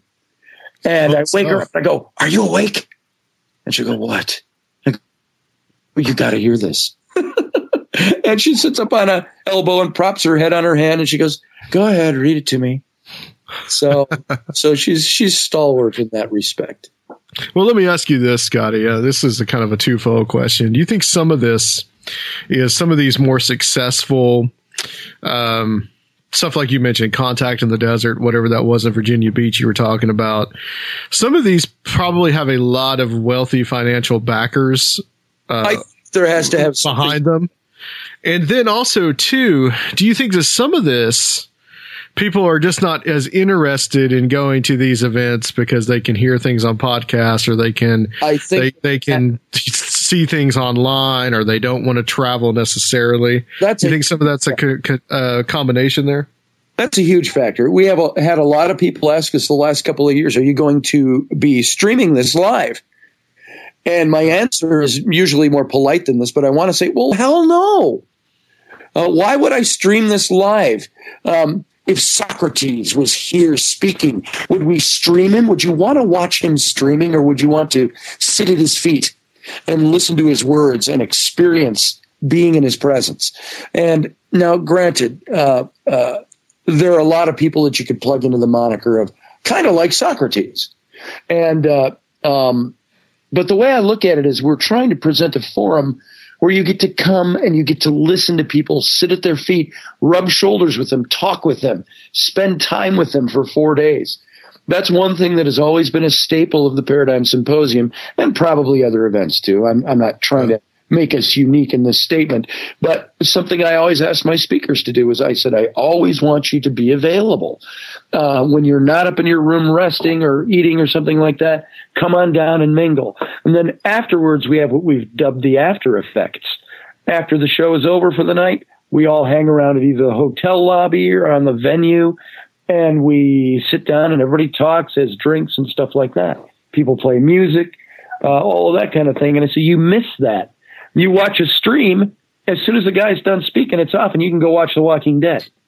Yeah. And, uh, so we, we want to build something that, in a sense, it's like saying, I can read an ebook, which there's nothing wrong with that. I get a ton of ebooks. I buy them that way for research sometimes.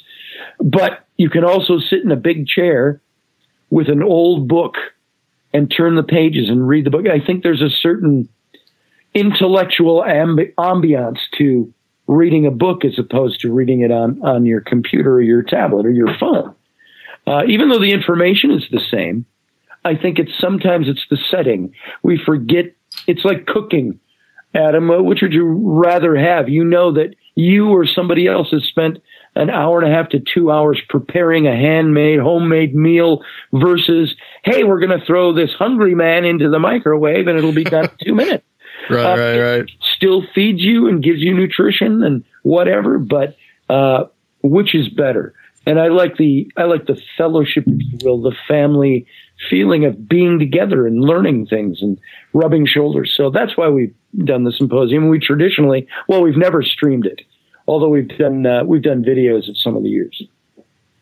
Also, too, uh, some of the, the when you first did it, the first year, I mean, you had like some pretty well known people, and, and not that you don't have well known people now, but like um, you had Erich Von Daniken, Giorgio Tsoukalos, guys that were on the uh, Yeah, the the whole cast pretty much the Ancient Aliens, yeah. Ancient Aliens.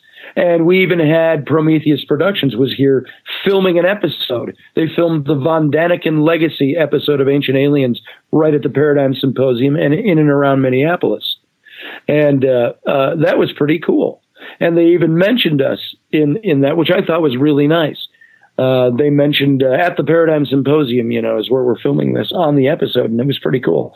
Um, so, uh, and that was our first year. And I got to tell you what, we had a big shoes to fill the second year. And uh, because when we went all out that first year with Eric Von Daniken, his first American appearance in over 12 years, um, even though he and Giorgio slipped in a couple in Boston the week before the Paradigm Symposium uh, because he was here, um, which I flew him in on, and uh, um, which is fine. Uh, just saying that first year was blowout, and uh, it wasn't as blowout though as I thought it would be.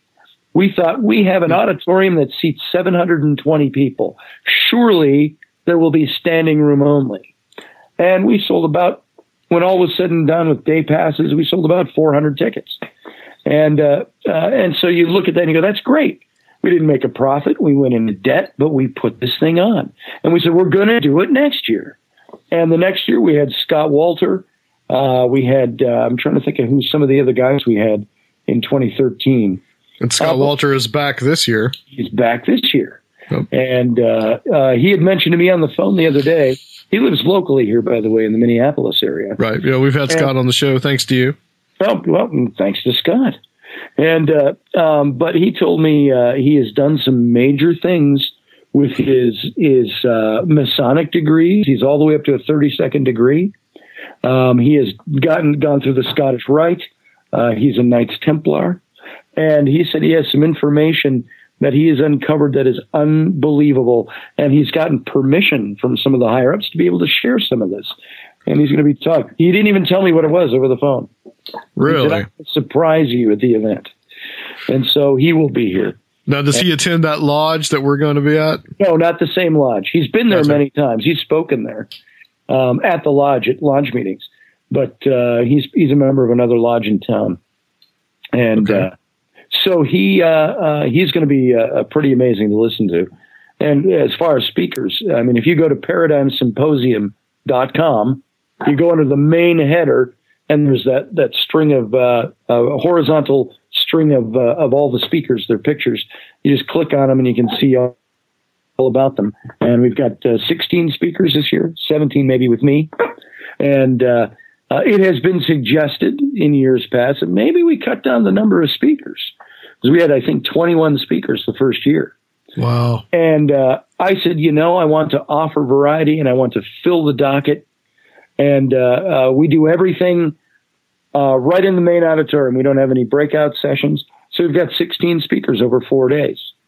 And uh, plus, uh, Travis Walton is going to be here. Um, uh, he's become a, a little more accessible than he used to be. He's doing more shows and events these days.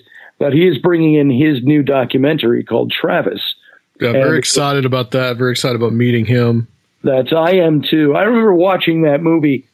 God, it was 20 years ago. That out. Fire in the Sky. Yeah. Fire in the Sky. And, uh, 1993 is when that movie came out. yeah, I was Yeah. absolutely creeped out by that movie when it came out. And uh, then to get to talk to the guy. I met him for the first time at a UFO conference in Taos, New Mexico, back in I want to say it was 2012, and it might have been 2011. And uh, uh, he graciously accepted to be here. And uh, uh, everybody, by the way, who was part of the symposium for October that got postponed to May is going to be here, with the exception of Barry Fitzgerald from Ghost Hunters International, had a conflict in May and he cannot be here. And we've added a couple of speakers. We added Jeffrey Dougherty, uh, Christian whistleblower, and uh, I'm trying to think if there's oh, Scott Walter. We added. So uh, it's still a pretty amazing show. You can go see all the speakers at the website. Yeah, and there's going to be a lot of people there that it's perfect for us going there because there's going to be a lot of people that we've had on the show. Of course, we've had you, uh, we've had John on the show, Micah, uh, Peter Robbins has been You've on had- this show. Carlson, haven't you? No, I've not. I've not Randall had him on. Carlson, uh, Uh, uh, Laird Scranton's been on. Nick Redfern's been on this show several times.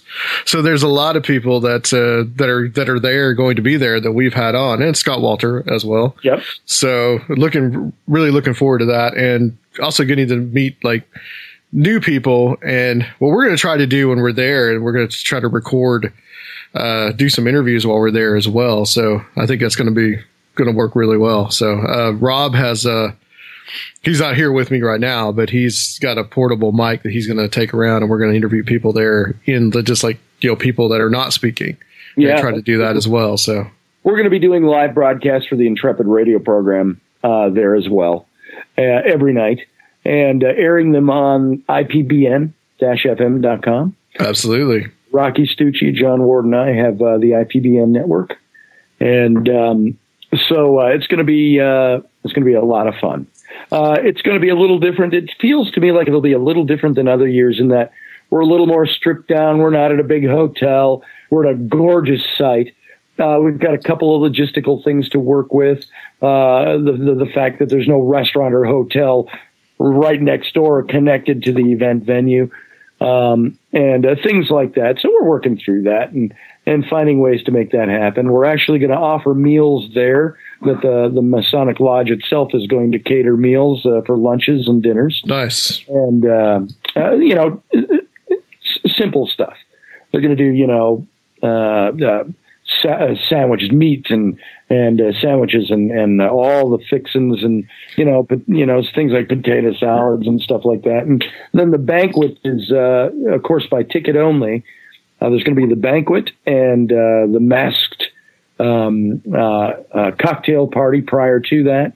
And uh, that was an idea of John's, by the way. He says, We need to have a masked ball. it's very eyes wide shut of him. Yes, yes, very. And if you know John Ward, that's very fitting. Uh, and uh, uh, then uh, afterwards, we're going to have a uh, a very close one on one type of all the VIPs will be there uh, for one on one conversations and dialogue and questions, and not just your typical panel discussion. And uh, that will be for everybody that's there. We may throw in some other entertainment there. We'll have to see what's happening. And uh, so uh, uh, that's What about the what about the harp girls? Are you going to have the uh, harp twins there? No, sorry, no. Uh, if I had my druthers, though, I'd have uh, Lindsay. Oh, what's her name? She's the violinist, but she does this wild. Um, I can't even think of her name now off the top of my head. Sorry, Lindsay, if you're listening. Well, Scotty, I, think we're going to have fun. I think it's going to be a. I think it's going to be a real blast, and we're l- really looking forward to coming up there. And uh, you know, I think the main thing is to just enjoy it and and send it out with a bang. Absolutely, and uh, so that's our intent: to send it out with a bang. And if if it should ever, Hopefully, not a literal one, but you yeah, know, yeah, not a literal one, uh, uh, but a good one. right. Well, in the first part of this show, I want to talk about some current event stuff. With All right. Because uh, as I'm sure everybody knows by now, you're the co-host on the Rocci Stucci Show. Oh, yeah. So I think every day you guys are talking about current events and things that are going on in politics, and uh, maybe we could talk about some weird esoteric stuff in a little bit too. And I will tell you this: uh, the Rocci Stucci show. If I can plug it for just a second. Absolutely. My partner Rocci Stucci, um, he uh, uh, got an offer to do a political radio show, and he asked me if I would come along for the ride, and I said sure. We started in January. Uh, we just got word this last week that we have. This is through we're we're through several different networks as well as uh, I think I don't want to misquote this, but I think there's nine terrestrial stations more in the south and the southeast that pick us up. Oh, We- wow. It has been said to us that we have over 700,000 live listeners every day. So it's uh, 4 to 6 p.m. Central Standard Time. Uh, and you can tune it in online if you're down. So I don't even know the radio station, so I can't tell you the terrestrial ones. But you can tune it in. It's simply the Rocci Stucci Show. R O C C I S T U C C I dot com. Little, little plug there. Oh, we just talked about in the first part that we recorded yesterday. We talked about this whole bathroom controversy, and I kind of went over my thoughts on it, and uh, kind of said that this would be the last that I was going to talk about it. But I thought I'd I'd ask you like what your thoughts are on this uh, great bathroom controversy of 2016 that is going on right now. Well, my first reaction is if you got to go, you got to go. Yeah, yeah, I've been known to enter the women's room if I've needed to. um, let's say, let's say I have to, let's say affectionately and delicately, I have to drop some Duke, and uh, and the male the male heads are all full. Um, I will. I have been known. I want to point out that you're the first guest to say "drop a Duke" Oh, on, on this show. Congratulations! Hashtag, hashtag drop a Duke. Yeah. Um, I enter the the uh, um, the women's bathroom, and uh, I knock first, and I call. And I said, "Anybody in here?" And nobody's there. And and if I happen to still be enthroned when somebody comes in, I go, "Ah, there's a man in here. Uh, emergency. Sorry, sorry." And uh, they just laugh. Uh, so uh, it's only happened a couple of times, but uh, in context for the, the the politics of it, um, I don't have any problem with anybody using any bathroom. And now let's say at my house, men and women and children all use the same bathroom, but that's my family. So I don't have a problem with that. Um, however, when I go out into public, um, with some of the things that go on in our society today, I have a problem with somebody just being able to say I'm transgender and I want to use the women's bathroom uh, because I believe I'm another sex. Now, here's the thing. Pardon me, anybody out there that's listening. I do not want to offend political sensitivity sensibilities, and I do not want wish to offend anybody. But let me say a word about offense. I, I have a firm belief that I can't be offended. You know why, Adam? Because I choose not to be offended. Uh, if somebody wants to say something and try to offend me, I'm like, you know, that's on you, buddy. Uh, I can make a choice to be offended or choose not to be offended. So offense in this country is overblown with political correctness. And oh, I'm so offended because you said this or did that, or it's like, you know, grow up. Uh, life, you're going to get offended all through your life unless you choose not to be offended. I don't choose to be a victim of any kind, so you can't offend me. Very little that offends me. Um, so, you know, I might be offended by, I don't know. Uh, never mind. Uh, but I see this as a political, a politically correct move. It's a social engineering move. It's being done to raise political awareness rather than just say, "Hey, we really are sensitive to this person who thinks he's a he's a woman when he's when he was born a man." Um, and uh, may have gone through the surgery and has changed all the externals, and probably somebody who could not maintain estrogen levels or being a woman if he did not have to take manufactured pharmaceuticals to do that, to accomplish that end. Put him on a stranded island. What's he going to do? He's going to get flabby boobs and bristly stubble on his chin. Um, and you know what? That's what happens when you medically alter something, surgically alter something. To me, um, my personal opinion, somebody who has those issues is somebody who has emotional issues they need to deal with. Um, I would hate to know of people that say I have this issue where I think I'm the opposite sex and they lop off organs and they stitch up things and they manufacture plastic surgery and they take drugs only to find out a few years down the road, uh, I just cut all my junk off. And I'm still a guy.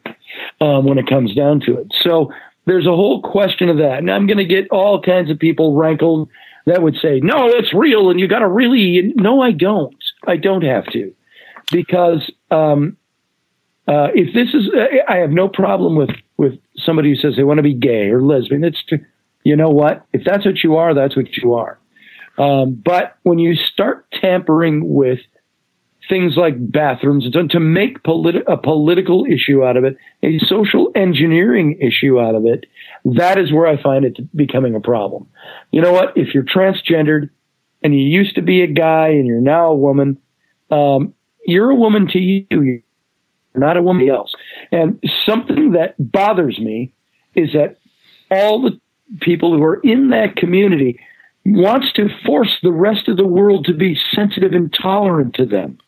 Yet if uh, he comes out with the belief that says, I do not believe that's right. I don't think you should do that, and I don't think we should give you special privilege in a bathroom where my little girls go to the bathroom. Where's the tolerance for that belief? Well, I want to say this, and, and here's here's a couple of elements here. One is exactly what you're saying. I mean, how far do we push the definition of psychosis? what do we i mean are we just going to keep going until just everything is is acceptable? Yeah. i mean is is is i mean this sounds real cliche but like is sex with animals going to be acceptable? Is is that going to be you know how far and, do you, how far do you I, take it? I if, if, is pedophilia going to become acceptable? Right right yeah. How far how far do you actually take this till like oh whoa wait that's too far uh, but number two at the same time uh, emphasis on number two from your uh, your earlier uh, comment there. Um, you know, at the same time, I, I, hear what you're saying about this, like raise they're trying to raise the social awareness, but everything that I see is that it's the other side, mostly these state legislatures that have just all of a sudden decided to do this. I don't think any of this came first from the you know LGBT community or Q, whatever they're I, called now. I think that that was at the foundation. There was a lobby of some kind. Yeah. Push, even if it was only one or two people, somebody pushed the issue with somebody. And what I see happening is everybody in legislation is falling lockstep because of the political correctness cancer in this country that says if you disagree with them, in public, you're either racist, you're bigoted, you're hateful, you're whatever.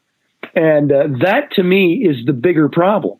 It's that you cannot state, I don't like this and I will resist it without being labeled something from the politically correct progressive crowd.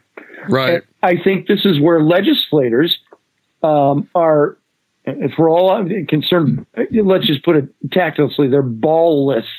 Um, they don't stand up to something because they believe in it. They capitulate to something, so they aren't called the politically uh, the, the, name by the politically correct crowd. Oh, you're bigoted. Well, I want to say this too, and, and you haven't heard what we talked about yesterday. If, if when we get this posted, you can go back and listen to it. But what it kind of came down to for me, eventually, was I read an article about this uh, little town in Alabama that's kind of just a few miles away from Birmingham, and they were actually considering fining people $500 and possibly putting them in, in jail for six months for uh, using the wrong bathroom, the wrong sex using the wrong bathroom. And I thought to, and I really think to myself, I think that that's, that's kind of key where when you have these two different groups that throw these things, like even the social justice people, and then the people on the other side of the kind of more the conservative evangelical Christian side, you you end up getting these rules that the government just makes more and more rules and laws that first of all we can't possibly enforce, but are going to put more people in jail. And that's you know, a little worrisome to me. You know, for me, um, I would see it as a thing where if I saw somebody uh, who is transgendered using a bathroom and there's not a law about it, I'd probably go, hey, come on, you got to get out of there. Go use the men's room. Well, I'm not really a man anymore. I'm a woman. I'm like, look, I'm not here to discuss your your, yeah. your sexual pro- proclivities or your or your your emotional issues. I'm here to tell you you can't use the woman's room. Use the men's room please just buck up, buck up and use the men's room. You did it for 40 years of your life before you had your surgery. Go use the men's room. Jesus Christ. But I don't think the government, would, be it local, state, or federal, should have anything to do with that because that's just increasing more and more laws and increasing more and Well, more well, fines and think the revenue for the state. Where the government has to step into that to some extent is to say, say you're at a, a, a Target store or a Walmart store or some kind of public place, and you aren't are, are is the store not tacitly responsible for things that happen? And if somebody says there is a man dressed like a woman in the woman's room, and my little girl was in there, I am incensed by this. Get him out of there, please. Um, is that person being insensitive or is that person saying i don't think that guy should be in there why isn't that person's sensitivities being as tolerated as the sensitivities from the other side i think the transgendered people need to be sensitive to the fact that there are people who don't like that and so go use the goddamn men's room Yeah, and and, and you know what, Scotty, I agree 100 percent with what you're saying. I just I just look at this and I think it's another It's, it's, there's an it's an increase. There's an increase in government here. Yeah, an, an increase into people's lives into into privacy that just doesn't need to happen. I, I and, and maybe people need to work on this without involving the government. Work on it socially instead of instead of politically. Uh, Do you, you, You know- understand what I'm saying with that? I do. Like, Dan Madsen, who is going to be one of our speakers at the symposium, good friend of mine for 35 years. He is publisher of all the Star Trek magazines and the Star Wars and Lucasfilm and all of that. And uh, um, that's who he Interesting guy. a very interesting man. And we were talking online about this, just quipping a little bit about the, about the, something that sounds like a rabbit trail here, but it's really not. I'm going to make a point here. Is uh, I had mentioned if there was one person that I would like to meet out of history, I said I had heard stories of Thomas Jefferson at his home in Charlottesville, Virginia, where he had at Monticello, where he would just have people would just stop in. Of course, there were no phones, things like that. People would just stop in to meet the, the former president. And he'd entertain them, be hospitable. He'd give them tea and sometimes give them the little cottage out back and uh, uh, to sleep in for a few days. Uh, I said, I would love to go back in time and ride a horse up to the doors of Monticello and be able to talk and have a conversation with Thomas Jefferson, have coffee with him, uh, uh, show him things, show him how things turned out, things that he wrote about, and so on. That leads me to this question, and I was fantasizing about that. And Dan and I were fantasizing a bit back and forth. What a great screenplay that would make, or so on and so forth. You get to meet Sally Hemings and all the Yeah, children. yeah. See what's really going on. uh, how much of that's politically manipulated, and how much of Yeah. it's not, and so on. Although DNA doesn't lie. Um, so I bring I bring up that example to say I, I wonder what it would be like to sit with Thomas Jefferson and say, did you realize did you realize how many people have tried to make the federal government do things that it was never intended to do by the Constitution? Uh, all the things that the federal government is taking on itself, all, how big it's become. And if I brought up the issue of uh, now, uh, Mr. President, let me ask you: if a man today in 1787 or whatever it would be um, came up to your door and said he's dressed like a woman and said, "I believe I'm a woman. Can I use your woman's room?" Which he didn't have, of course. What would you think if I told you, Mr. President, that this is something that's being that's being tossed around as political law, and the federal government is going to start getting involved in it? The man would probably be incensed at that notion that the federal government would get involved in that kind of an issue. That's not a federal government's place. That is, if anything, it's on a state level or a local municipal level. Uh, so when I see all this social engineering being brought into, boy, they want to make it federal law, the whole thing of gay marriage and so on. Marriage shouldn't be an issue with the federal government of any kind. The marriage between a man and a woman should not be a federal issue. I That's agree. not what the federal government is there to do. I agree. Uh, so, uh, government, uh, local government is where you take care of marriage. As a matter of fact, even back in the day, somebody in my own family tree, a woman named Rachel Donnelly, was married to uh, one of my ancestors, a guy named Lewis Robards. That was our original name here, by the way. When my family came over from Wales in 1710, they were the Robards. And it got turned to Roberts, uh, clerical stuff later on. But Captain Lewis Robards was married to Rachel Donnelly. She left him. No, well, they were married in Virginia and they moved to Mercer County, Kentucky. And there she met a brash young Kentuckian by the name of Andrew Jackson. And she ended up leaving Lewis Robards and marrying and divorcing him in Kentucky and marrying uh, Andrew Jackson, who went on to become president of the United States. Wait a minute. So you're saying that you're related to Rachel Donaldson? Yes. Uh, Really? She is. She was married to my. I think it'd be like eighth generation back. Really? And uh, so the, the the crux of this, though, is that this was the big scandal in Andrew Jackson's White House. Was that he was his wife was a bigamist because the law back then said you could only be divorced in the same state in which you were married, and that was Virginia law. So while Kentucky law allowed her to be divorced, Virginia law did not. And so she was a bigamist. So she had to redo the whole divorce thing in Virginia as well, years after the fact. And uh, became a scandal in his White House. It's, these are states' laws. The federal government does not get involved. Why should then the federal government be involved in gay marriage? Not that I'm insensitive to gay marriage. I think if anybody wants to marry anybody, it's their business. It's not mine. And it's certainly not the business of the federal government. I agree, as long as the church is not forced to do it. Right, exactly. That's my caveat on it. And the church should not be forced to marry. It should not be. Uh, Absolutely. a, a couple who owns a bake shop should not be forced to make a cake for somebody who's gay if they don't think that's right.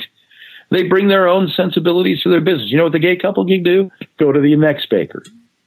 Um, and if you, you can thumb your nose, kick the dirt off your heels, and flip the bird at the people who don't believe that all you want. And uh, you wouldn't make a cake for a gay person, and we hate you. Well, where's the tolerance there? Why doesn't the gay community say, hey, everybody, shut up? These people don't believe the same thing. We don't need to force them to believe that. They're not out being bigoted against gays. They just refuse to do service for something that they believe is wrong by their re- religious affiliation. That's Yeah. not the same as putting on a white robe and a white hood and lynching somebody. I, I think you've got two groups here in this debate, and I'm going to say this. It, it really is almost two ideological extremes, and both extremes feel like they're being persecuted by the other. I think so. And I think everybody needs to just back off and shut up. just do what makes you happy. And if somebody doesn't make you happy, go to the next one that does. You know what? There's more than one bakery in the world. Yeah. Uh, there's more than one toilet in the world. Uh, make it into a political issue, and you're going to raise problems. Hey, you can go to Target though, so That's right. You can go to Target and go poop. And for the life of me, I can't. I, I don't understand why Target decided to take up that cause. I don't know what. I don't even understand. It's one of two things. There is either somebody in the hierarchy at Target that is either part of that community or very sensitive to that community, and it became an issue within their board meetings, uh, or um, they simply don't want to lose that clientele because you know what? That's that'll be the next thing. If Target came out and said, "Well, we're not going to do this. You got to use the men's bathroom or the women's bathroom. If you're transgender, we're not going to cater to that." You know what they do? They have the LGBT uh, community up in arms and boycotting them next. I believe it was probably a business decision, not a decision of what was right or wrong, and uh, or what they believed in. Belief went out the window. The only belief for Target was we need to cater to our clients and to our customers. So, and well, since yeah, since we brought up Andrew Jackson, yeah, what do you think about the change in the uh, the announcement they're going to change the twenty dollar bill? you know, Andrew Jackson was a bit of a scoundrel. Whatever. Uh, he's been on the money. You know what? Paper money's not worth anything anyway. I almost look at it that way. I don't care. Um, I think Harriet Tubman is a fine choice. I agree. Uh, we had Susan B. Anthony. I didn't even know who she was when they when she first came out. I loved it when they had the Sacagawea gold dollars.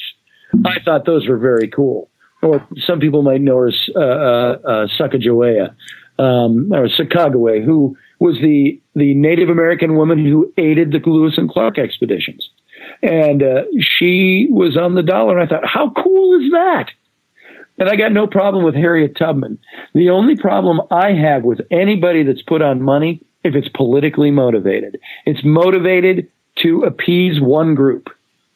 And uh, I would dare say, taking all passion and emotion out of it, folks, just looking at it as a raw situation, saying, I'm pretty sure Harriet Tubman made the, made the $20 bill stemming out of all the racial stuff that's been going on for the last few years um, and stemming out of the, the Black Lives Matter movement. There's my small child background, worshiping me at my feet. Um, then moving on. And uh, uh, so hold on one second. I'm on radio. I don't know if anybody knows my baby daughter is outside the house. So I think somebody will notice here very quick. Which, by the way, Scotty, uh, you, where we're, I'm speaking to you from right down the street from the home of Andrew Jackson. Oh, you are because I live. Yeah, uh, uh, I'm in a part of Nashville called Hermitage, and Hermitage, the Hermitage is where he was, where he lived. Yep. That's a that gorgeous tree lined lane that goes up to the front doors of the Pillared Mansion. Very cool place. Yeah, if you guys, if you ever come down here, I'm going to take you there. So You know, somewhere you ought to go is if you ever get a chance. It sounds such like such an odd place to go. Lynchburg, Virginia. I- actually, I've been, I've been there. Have you been there? Did you go to Thomas Jefferson's home there? Uh, you I've know. been, I've been to Monticello, but it's been a long time. Well, Monticello is about an hour and a half from there.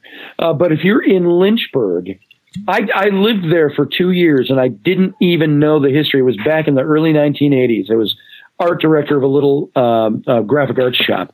And uh, I didn't know my history very well, as well as I do now back then. I didn't know that Jefferson, to get away from Monticello, built, built a mini Monticello in Lynchburg. I didn't know that either. And it's right in, I swear to God, it's in the residential district. You can, I went to my friend's house. They were two blocks away from Thomas Jefferson's mini Monticello. Um, Poplar, Poplar Forest, it's called. And uh, what a neat place. It sits on a couple of acres and it's like a mini version of Monticello and uh, a unique house. You can also go a 20 minute drive from Lynchburg and you're at Appomattox Courthouse. Yeah, we went there a few years ago. Mhm. What a About great- four years ago. hasn't changed in 150 years. Yep, they restored a lot of it. Where uh, the Civil War was ended, where uh, Robert E. Lee signed in that little living room, that little parlor, and the furniture is still there. Even uh, and he signed uh, the surrender of the South to uh, Ulysses S. Grant. So all these Tell, places, tell, tell you Yankees up there in all uh, you Yankees up there. I want to ask you uh, just real quick about you know Trump. What do you foresee happening with the convention? And I think Trump California got pretty ugly over the weekend. Uh, yeah, it did. Yeah, there were literally hundreds of people out for that. Um, not thousands, not tens of thousands. Um, California getting ugly. Here they are protesting a man that they they say they're protesting against Donald Trump because they claim he is bigoted and he's racist and all that. And what's going on? They're destroying cop cars. They're lighting fires. They're looting stores. Um, yeah. Wow, you just won me over. Um, that to me is antithetical to whatever the movement says they're doing there.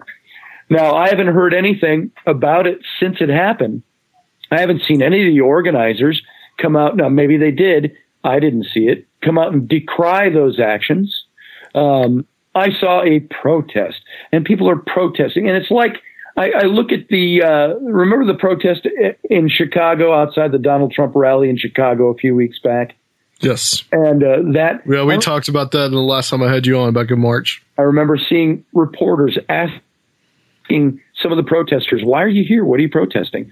We're protesting Donald Trump and the fact that he's racist and bigoted. Well, well, what what do you find about him about those things? What what is it exactly that you find? The man on the street reporter would ask, and they'd say, and it was almost scripted because you heard it from several different people said the same thing. Um, I don't want to talk about that right now. I'm just here to protest, and it, it was scripted. You know why it was scripted? Because they were hired to be there. Same thing in California there was an ad, and Rocci Stucci showed this, uh, talked about this on, on the Rocci Stucci show. The fact that there was a something that said ten to twelve dollars per hour will be paid to any protester that comes out to the anti Donald Trump rally in California. Wow. So it's not people protesting. You might have had a handful of people that don't like him, and they could talk about why they don't like him. Beyond that, no. And uh, uh, the thing that I have a problem with, and Rocci and I talk about this a lot, is what I call media malfeasance or media malpractice, and that is the coronating of certain candidates or people and the um, uh, uh, uh, deleterious news about somebody else without giving the whole story. If you look at any news story about Donald Trump that talks about him, oh, he was going to build a wall. Well, so what? Mexico's got a wall of their own but it's to keep people from coming in, not to keep them from going out. Um, yeah, Gua- border with Guatemala. I and I never see anybody. Donald Trump says he says I'll have Mexico. We're going to build a wall, and Mexico's going to pay for it. And but nobody digs into that. I've never heard anybody ask him how are you going to do that. I know how he's going to do that. He's going to renegotiate trade deals with Mexico. Mexico's going to end up paying for that. Not oh well, here's the bill, and you you guys will pay it in 30 days. It's not that. It's going to come out of the trade situation we have with Mexico and many other things. Um, uh, I look at Donald Trump and I see somebody who has said things for the purpose of saying, really deliberately, I think, saying some very incendiary things. But that's not because there isn't some fact behind it and something that needs to be looked at. It's like uh, what happened in right after Brussels the attacks in Brussels. Every candidate that disagreed with Donald Trump saying we should put a temporary moratorium on letting Muslims into the country until we can figure out how to vet better who is who is radicalized and who is not, which you don't even hear that much told in the news when that's repeated. Uh, there's a whole theory, political theory behind that uh, for for uh, uh immigration and refugees. All the candidates came out and mouthed exactly what Donald Trump was saying without giving him any credit, of course. And I found that very interesting that they all said, well, there really should be, you know, some moratorium on bringing Muslims into the country, um, and so on and so forth. And it's not religious discrimination. It's not. When you have, when you take uh, Islam in general, Islam is a way of life it's I think I may have used this illustration with you before. Take two big circles and draw them on a piece of paper. Call one of them Islam, and under the other one put Christianity or Western belief or whatever you want to put in there. In Western belief or Christianity, the circle is labeled life. And inside the circle, you start making all kinds of dots. This one is family. This one is religion. This one is church. This one's business. This one's money. This one's so on and so forth. Go over to the, the circle that's Islam. The circle is not life, the circle is called Islam or religion. Within religion, the little dots are labeled life, family, everything else in life. In Islam, the religion comprises the whole picture of what life is supposed to be. In Western belief or Christianity or other religions you can plug in there, Life is the big circle, and religion becomes a part of what you you do in life, not life itself. So when you have this kind of, and that's that's a real rudimentary way to look at this, but when you have Islam that believes life is religion, the religion, and this is what they are taught from childhood up, you are going to have in that circle people who believe that whatever Islam tells you you have to do, you have to do, whether you agree with it or not. It's like papal edicts in Catholicism. Um, and there's many people who rebel against that. But Islam worldwide is the life to Islamic culture. And so Islam becomes less of a religion and more of a cultural thing. So when you say, Donald Trump says, we need to put a temporary moratorium on immigrants and refugees that are Islamic, he is not pointing out religion. He is pointing out way of life, politics, family, religion, life itself. Because you cannot tell by looking at somebody whether or not they are radicalized. But it has been said and documented. You, you look, I can give you some names to go look up and some of the pe- things these people write about. Uh, Michael uh, Cutler is one of them. Uh, but you look at immigration coming in, and you have to say there's no way to divide the radicals away from the, the, the moderates because life is the religion. And so it has been said that one in 50 immigrants coming into this country are radicalized. But Now, there are people. There are people in the Islamic world that that do do what you said that the uh, people in the Western world do. I mean, they do put their religion people. in, in into the box. But the thing is, is that and it seems to me more and more. And we're about to have a, a guest on that's going to talk about this next week. Uh, it seems that more and more is that what they're doing, they're doing that in spite of what is even mainstream Islam. Right. Well, uh, you know, I know um, Muslims here locally. I know Muslims over in Egypt.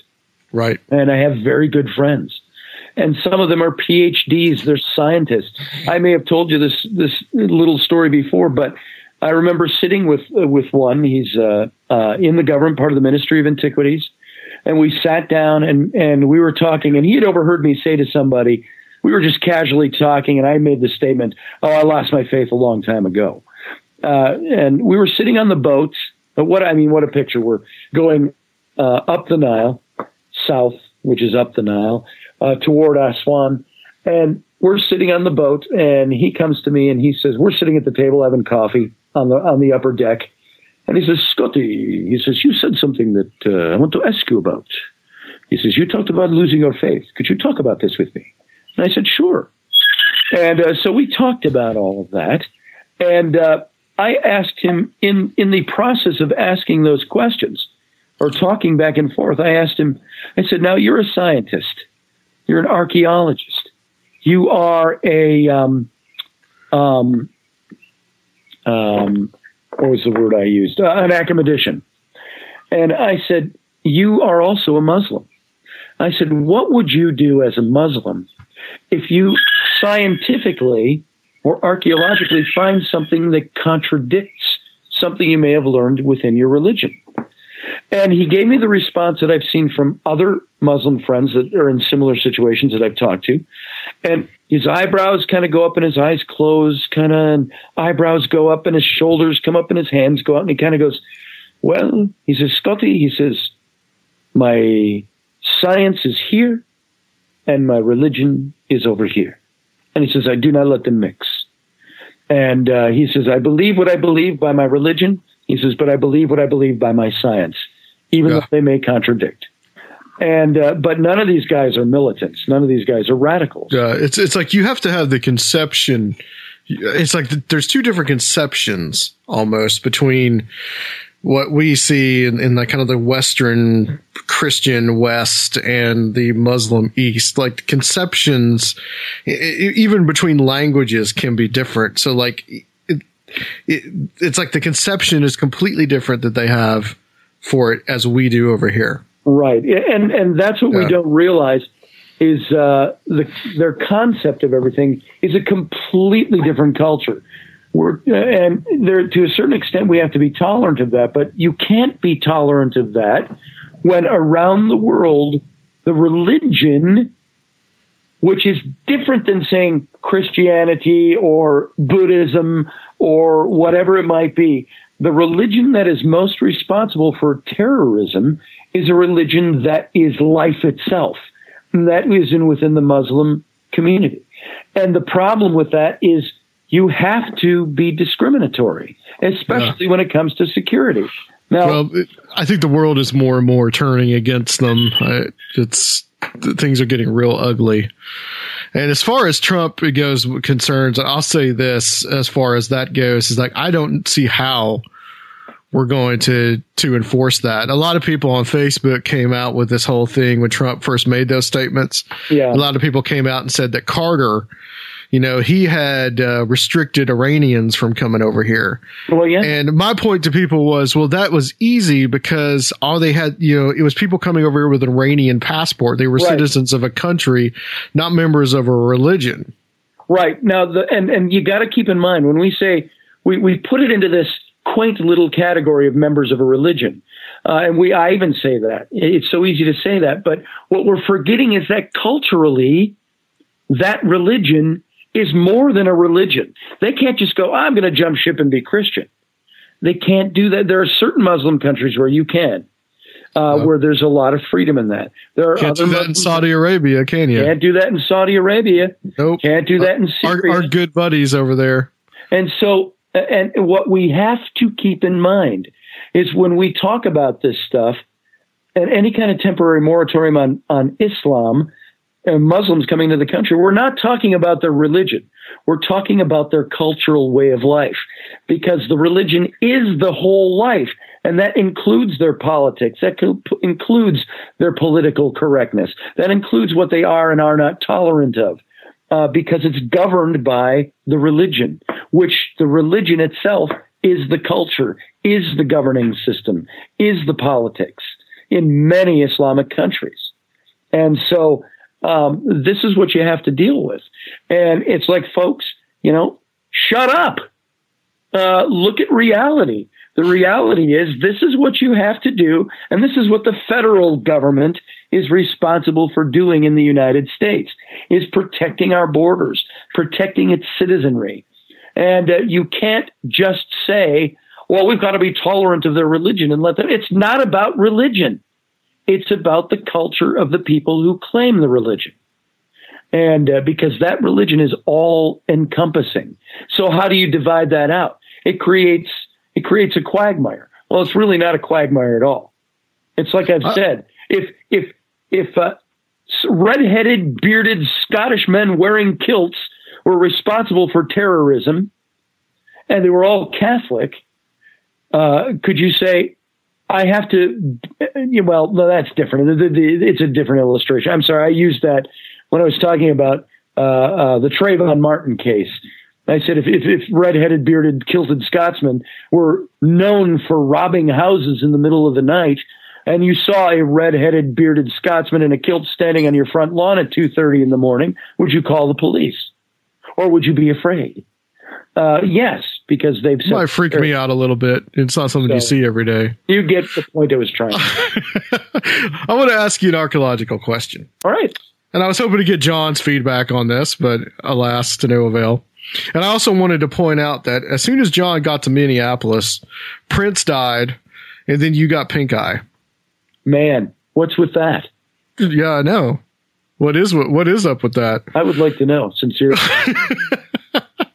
well, you know, it's it's a conspiracy. Uh, I wanted to ask you about David Rohl. Okay. You know, you got this movie, this guy actually that lives up there where you are. Uh, what is this? Patterns of evidence about uh, the. Uh, There's a guy that the, attends, the uh, Exodus. Um, I'm, I'm trying to think of his name. Tim.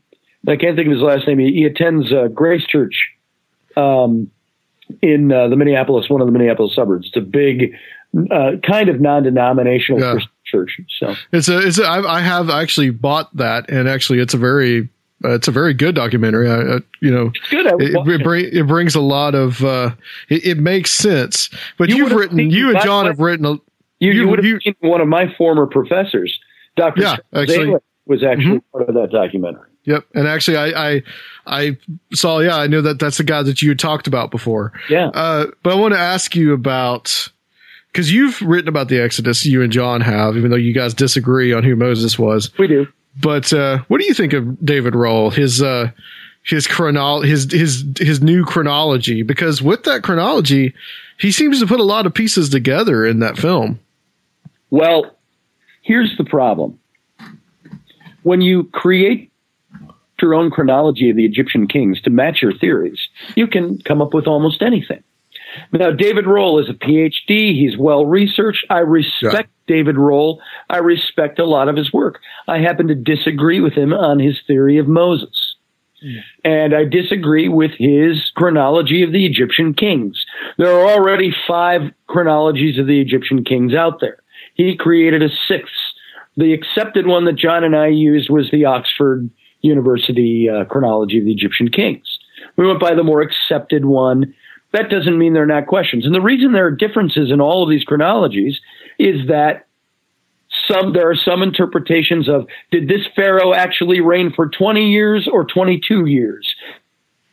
Did he was he co-regent with this pharaoh?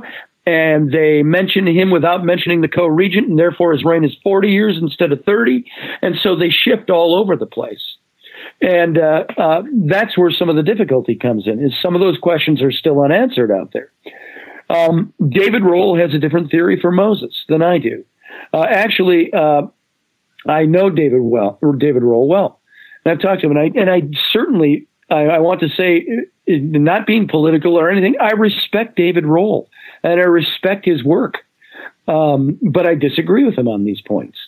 Uh, you, just because you're a PhD and you're you've written a lot of cool stuff uh, on biblical history doesn't mean you're right about everything. And I don't think he's right. Now, even my own theory I will say, I believe I'm right about this, but I say there is room for improvement. There's room for shadow of doubt because I can't prove my theory. I can only circumstantially prove my theory.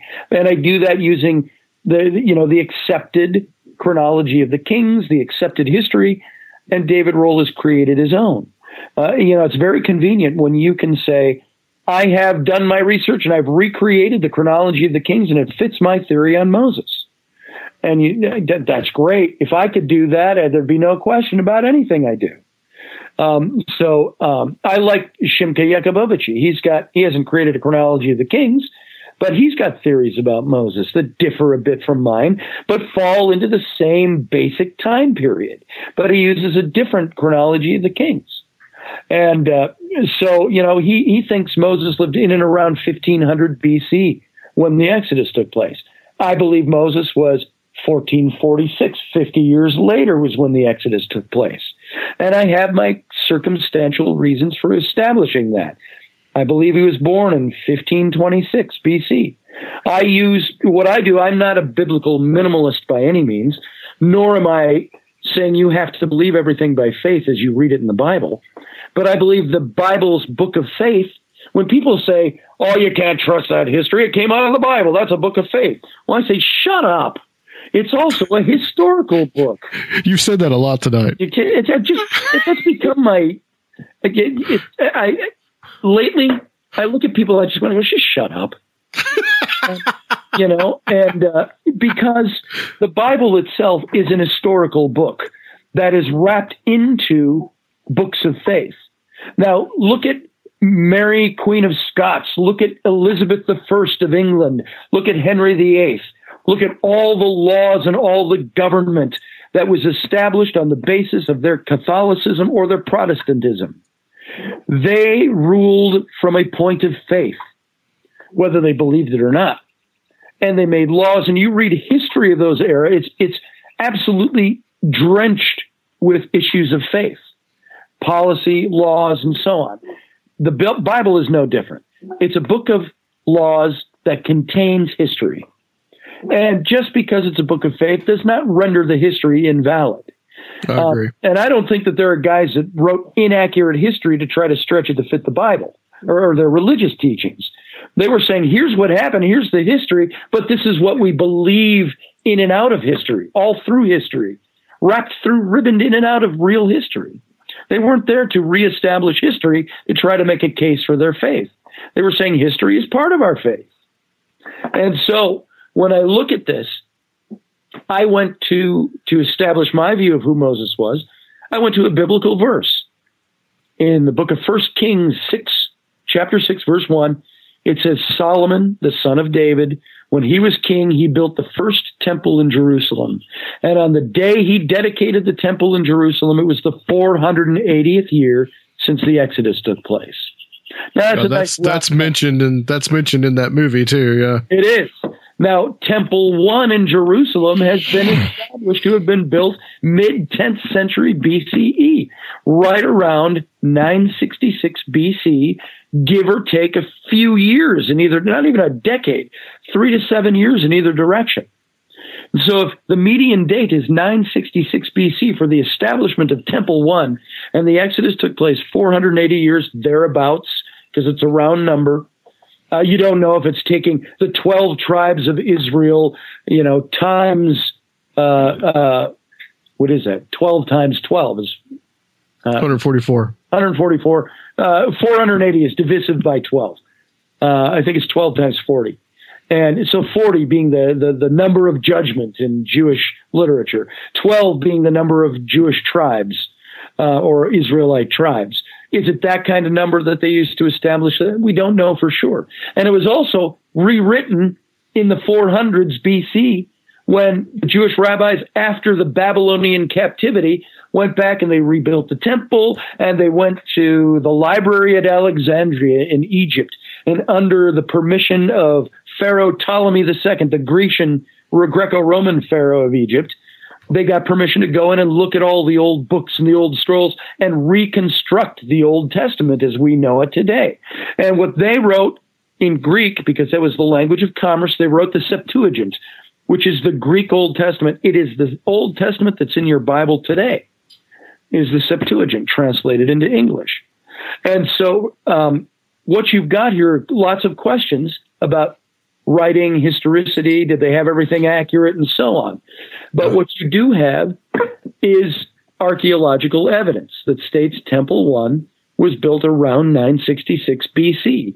And if the Bible has accurate history at all, and they've recorded that for the purpose of their people and said, we're building this temple, it's now 480 years since you were led out of Egypt by Moses and the great Exodus. If that's an accurate date, that gives you a date of around 1445, 1446 BC as the date of the Exodus. And if Moses was indeed 80 years old at the year of the Exodus, as the Bible says he was, you go back 80 years and you get 1526 as the year of his birth. And who was on the throne? Tutmosis first was on the throne in 1526. He had a daughter who bore the Egyptian royal title of Pharaoh's daughter. It was his daughter Maatkare. And Maatkare, when she took the throne and became the female pharaoh of Egypt, 20 some, uh, almost 40 years later, uh, no, I'm sorry, 20 some years later, she took on the name Hatshepsut. And this is the woman that I believe found Moses in the Nile back in 1526 when she was seven to 10 years old. Fact, there's a famous temple there in Egypt that is her temple, right? The Yes, Hatshepsut uh, temple. Temple of uh, uh, Jesher Jesheru at Deir el Bahri, right there. It's on the east side of the Theban Mountains, where if you go to the west side, you've got the Valley of the Kings in there. So it's on the east side of the, the big craggy rocks, and uh, it faces east. And, and uh, I've been there several times. It's a, a magnificent place. And uh, I believe it was her grand vizier, by a man by the name of Senenmut, who was Moses of the Bible. And everything fits at least circumstantially. His birth, the Egyptian records say he was born to commoners. If he was born to slaves, would they say he was born to slaves? Or would they say commoners? Were the Israelites actually all slaves, or were they common uh, indentured workers? Were they were they laborers who lived in the country? They were there ingrained in the society for so many years that they became this working class. After the grandfather of Hatshepsut, Ahmose first ousted the Hyksos, who were the Middle Eastern peoples who for 800 years had established themselves in the Delta Nile, Nile Delta region in Egypt, and they took over the northern throne for 108 years. They were known as the Hyksos, the shepherding kings. And when Ahmose first drove them out, he put into servitude all the remnant of the Hyksos people so they would not regather, reform, and try to take the northern kingdom away again. And what do you have in the book of Genesis? You've got those verses and Exodus. You've got those verses that say, after the death of Joseph, uh, who was patriarch of Israel, uh, who I believe reigned as a grand vizier during the Hyksos period. Says, after his death and after the death of all his brothers, and a generation had passed, it says, a new pharaoh came to the throne. And he said, Let us put the Israelites into bondage, lest they rejoin our enemies and take our country away from us again. See, I always wondered about that, Scotty, the connection to the Hyksos, because they talk about the Hyksos as being from West Asia, and they would have been from around that area of Syria and Palestine. The Hyksos were, were known as the shepherding peoples.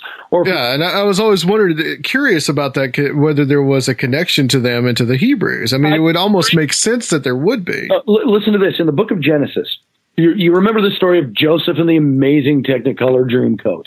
Right. He had 12 brothers they all represent the tribes of Israel. Israel was their father, Jacob, and uh, uh, they uh, they they kidnap their brother Joseph because they're jealous of him, and they sell him into slavery. And Joseph goes to ends up in Egypt as a slave, and then his rise to power is chronicled in the book of Genesis. And uh, you know he does he interprets dreams for the Pharaoh from prison.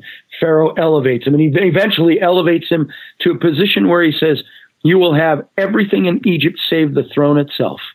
So he was a grand vizier. A grand vizier, by definition, was Pharaoh in the place of Pharaoh. And so he takes that position. Then we know the story where all his brothers come. They don't recognize him. And uh, they're coming to, to find grazing land in the Delta area and move their family there from the Canaanite region. They're just a family tribe, the tribe of Israel. And uh, Joseph eventually reveals himself and so on. And now when Joseph is counseling with his brothers and saying, "I'm going to give you this this this land of Goshen. It's it's to the to the east of the Cairo area in the Delta region." He says, "I'm going to give you this land, but when you come to Pharaoh, he says, here's what I want you to tell him." Now, this is in the biblical account. It's and I never quite understood this until I started putting all these pieces together historically. He said, "When you come to Pharaoh, he says, tell him and he asks what your profession is, tell him that you are shepherds and that you've been shepherds from the days of your youth because the Egyptians hate shepherds. And I thought, why is he telling him to tell tell the Pharaoh you're shepherds because they hate him? They hate you guys. What's that good is that going to do for him? Until you look at history and say the Hyksos kings were known as the shepherding kings because rose out of the shepherding peoples that for hundreds of years had been settling in the Nile Delta and took over in the cities and the civic city and eventually took over the northern throne. They were known as the shepherding kings. And the Egyptians, the real Egyptians to the south in Thebes, which is current day Luxor, hated the Hyksos. They hated anything to do with shepherds because of the Hyksos. And so Joseph tells them, when you go to Pharaoh, tell him you're shepherds because the Egyptians hate shepherds. And what would that mean? He's talking to a king who hates the Egyptians. And, and he would accept them because they are one of his own kin, so to speak. They're from the shepherding clans of the Canaanite region. Interesting. And so this is, it's circumstantial, but it starts to put it together. And Joseph was raised to power under a Hyksos king. He would have looked at Joseph as being part of his lineage or his heritage from the Canaanite region. And then, of course, what happens? When Joseph's raised to power, a generation passes, which is typically 40 to 50 years passes, and a new Pharaoh comes to the throne. Who is this Pharaoh? I think it's none other than Ahmose the first, who ruled, who was a true Egyptian, ruled from the south in Thebes, right. came in, attacked the Hyksos, and drove them out of Upper Egypt or Lower Egypt is what would be in the north, drove them out of the Memphis area, which is where the throne was. Uh, Memphis today is about 30 miles from the heart of Cairo, south. It's at the mouth of the Nile Delta. And uh, um, I believe he was the one who drove the Hyksos out. He's the one who either slapped the remnants of those people into irons or put them into servitude in order to, you know, you, you keep your friends close, but your enemies closer. Let's let's put them into slavery and into bondage, and this is what took place for the next hundred years.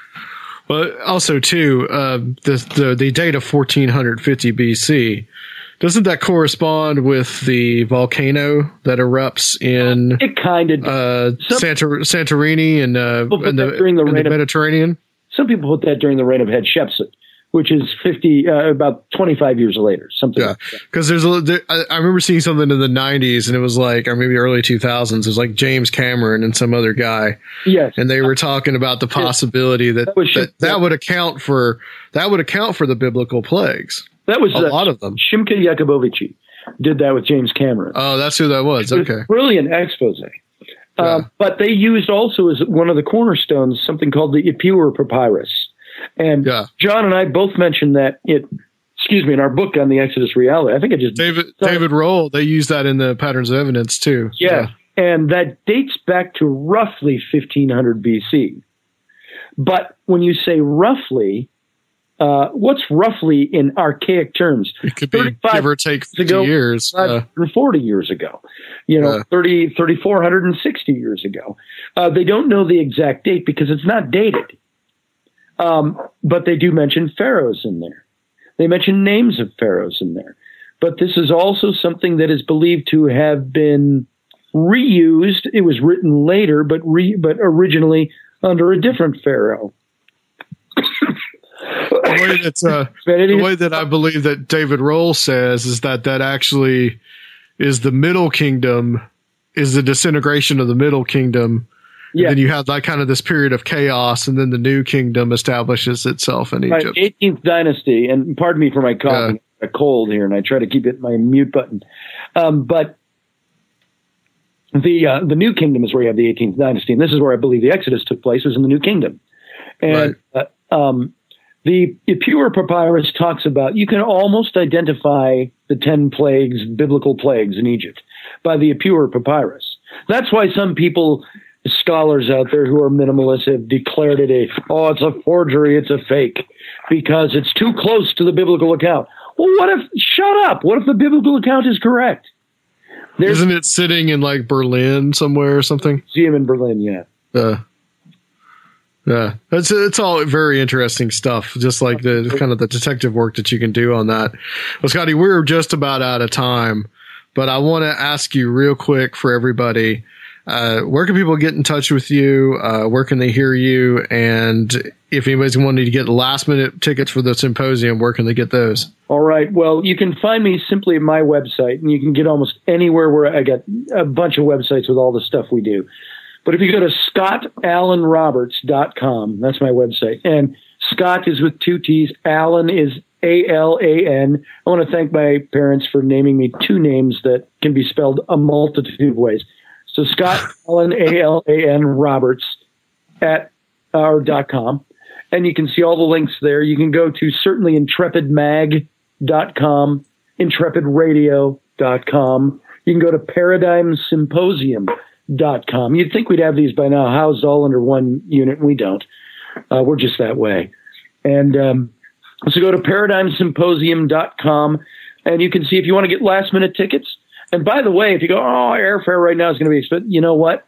The closer you get to a flight date, that's a mis- that's that's a misconception. The closer you get, the cheaper those tickets become. Um, I uh, you know I just got airline fare for all of our speakers in the last week, and fares that were three hundred and fifty dollars a month ago were I got some of them for you know eighty eight dollars. And you're like, wow, that's cool. Just go to yeah or Orbitz or any of those if you want to fly in. Uh, you can look on the website. You'll see the hotel we're staying at, and there's hotels all around the area. Um, you'll see where we're holding the event. You can even get tickets there. You can get day passes, which are now available. If you're local to the Twin Cities, Minneapolis, St. Paul, or the surrounding region, Wisconsin, outstate Minnesota, and so on, we've got people driving in from Iowa, people driving in from the Dakotas. Driving, you know, the Dakotas are four hours from here. Uh, Wisconsin is an hour from the heart of Minneapolis. And so you can, uh, we got people coming from all over the, the three and five state region here. And uh, so uh, if you want to get tickets, you can still get tickets. They're available. And uh, we've still got a few seats left open. Uh, I think uh, we could probably, if we wanted to, we could squeeze another 50 people into this facility. And Oh, uh, nice. oh, which Nice. I found out yesterday. I thought we were more limited than we are. What's And- your capacity in, over there? capacity is about they said they could squeeze in 310 people and uh, um, now we haven't sold 200 tickets but we've got about about 200, 150 to 200 people that have that have bought tickets and are coming. We thought we had a 200 seat capacity in there, and so now it so happens we weren't adding in. This is inside a Masonic hall, and inside the hall are two tiers of like church pews all along the walls on the sides. He said you could you can sit almost 75 people in those pews alone, and we hadn't included that. And then we can set up extra chairs and things like that. So there's room if we need it. And uh, so uh, um, there you go. Paradigm Symposium. If you want to get tickets, you still can. ParadigmSymposium.com. If you get lost, you can just call me. My phone number is on everything, and it rings right to this little cell phone sitting right here on my desk. Excellent, excellent. And plus, we will be there as well, and we're looking. We're really looking forward to it. That's going to be the highlight of the Conspirinormal at your Paradigm Symposium. And I got to tell you, you never know what to expect. There are years where we pre-sold 150 tickets and we had 450, 405 people at gate. Yeah. Um, so it, it all depends. If we have a nice hundred people there, you know, who knows? Uh, we have people, we have tickets we sell and people don't come to the events. We go, oh, we sold more tickets than that, but they didn't show up um, for various reasons. So it's going to be, it's either going to be nice and intimate or it's going to be packed. But if you want to come, go see who's speaking. Get your tickets now. Absolutely.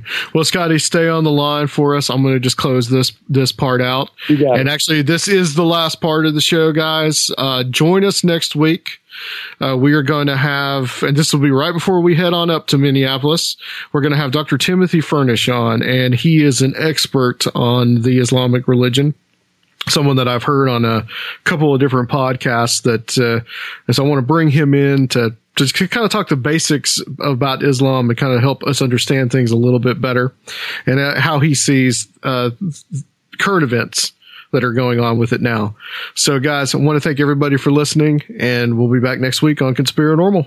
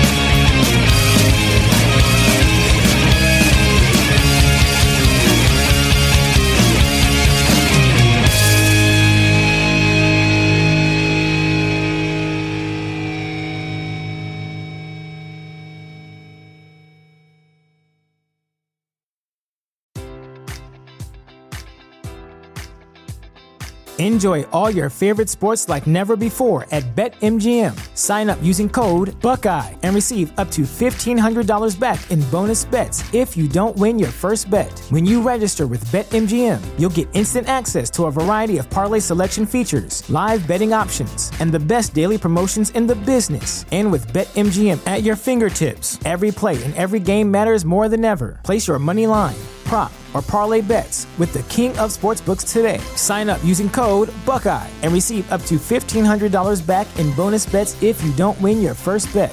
BetMGM and GameSense remind you to play responsibly. 21 plus and present in Ohio, subject to eligibility requirements. Rewards are non-withdrawable bonus bets that expire in seven days. Gambling problem? Call 1-800-GAMBLER. In partnership with MGM Northfield Park.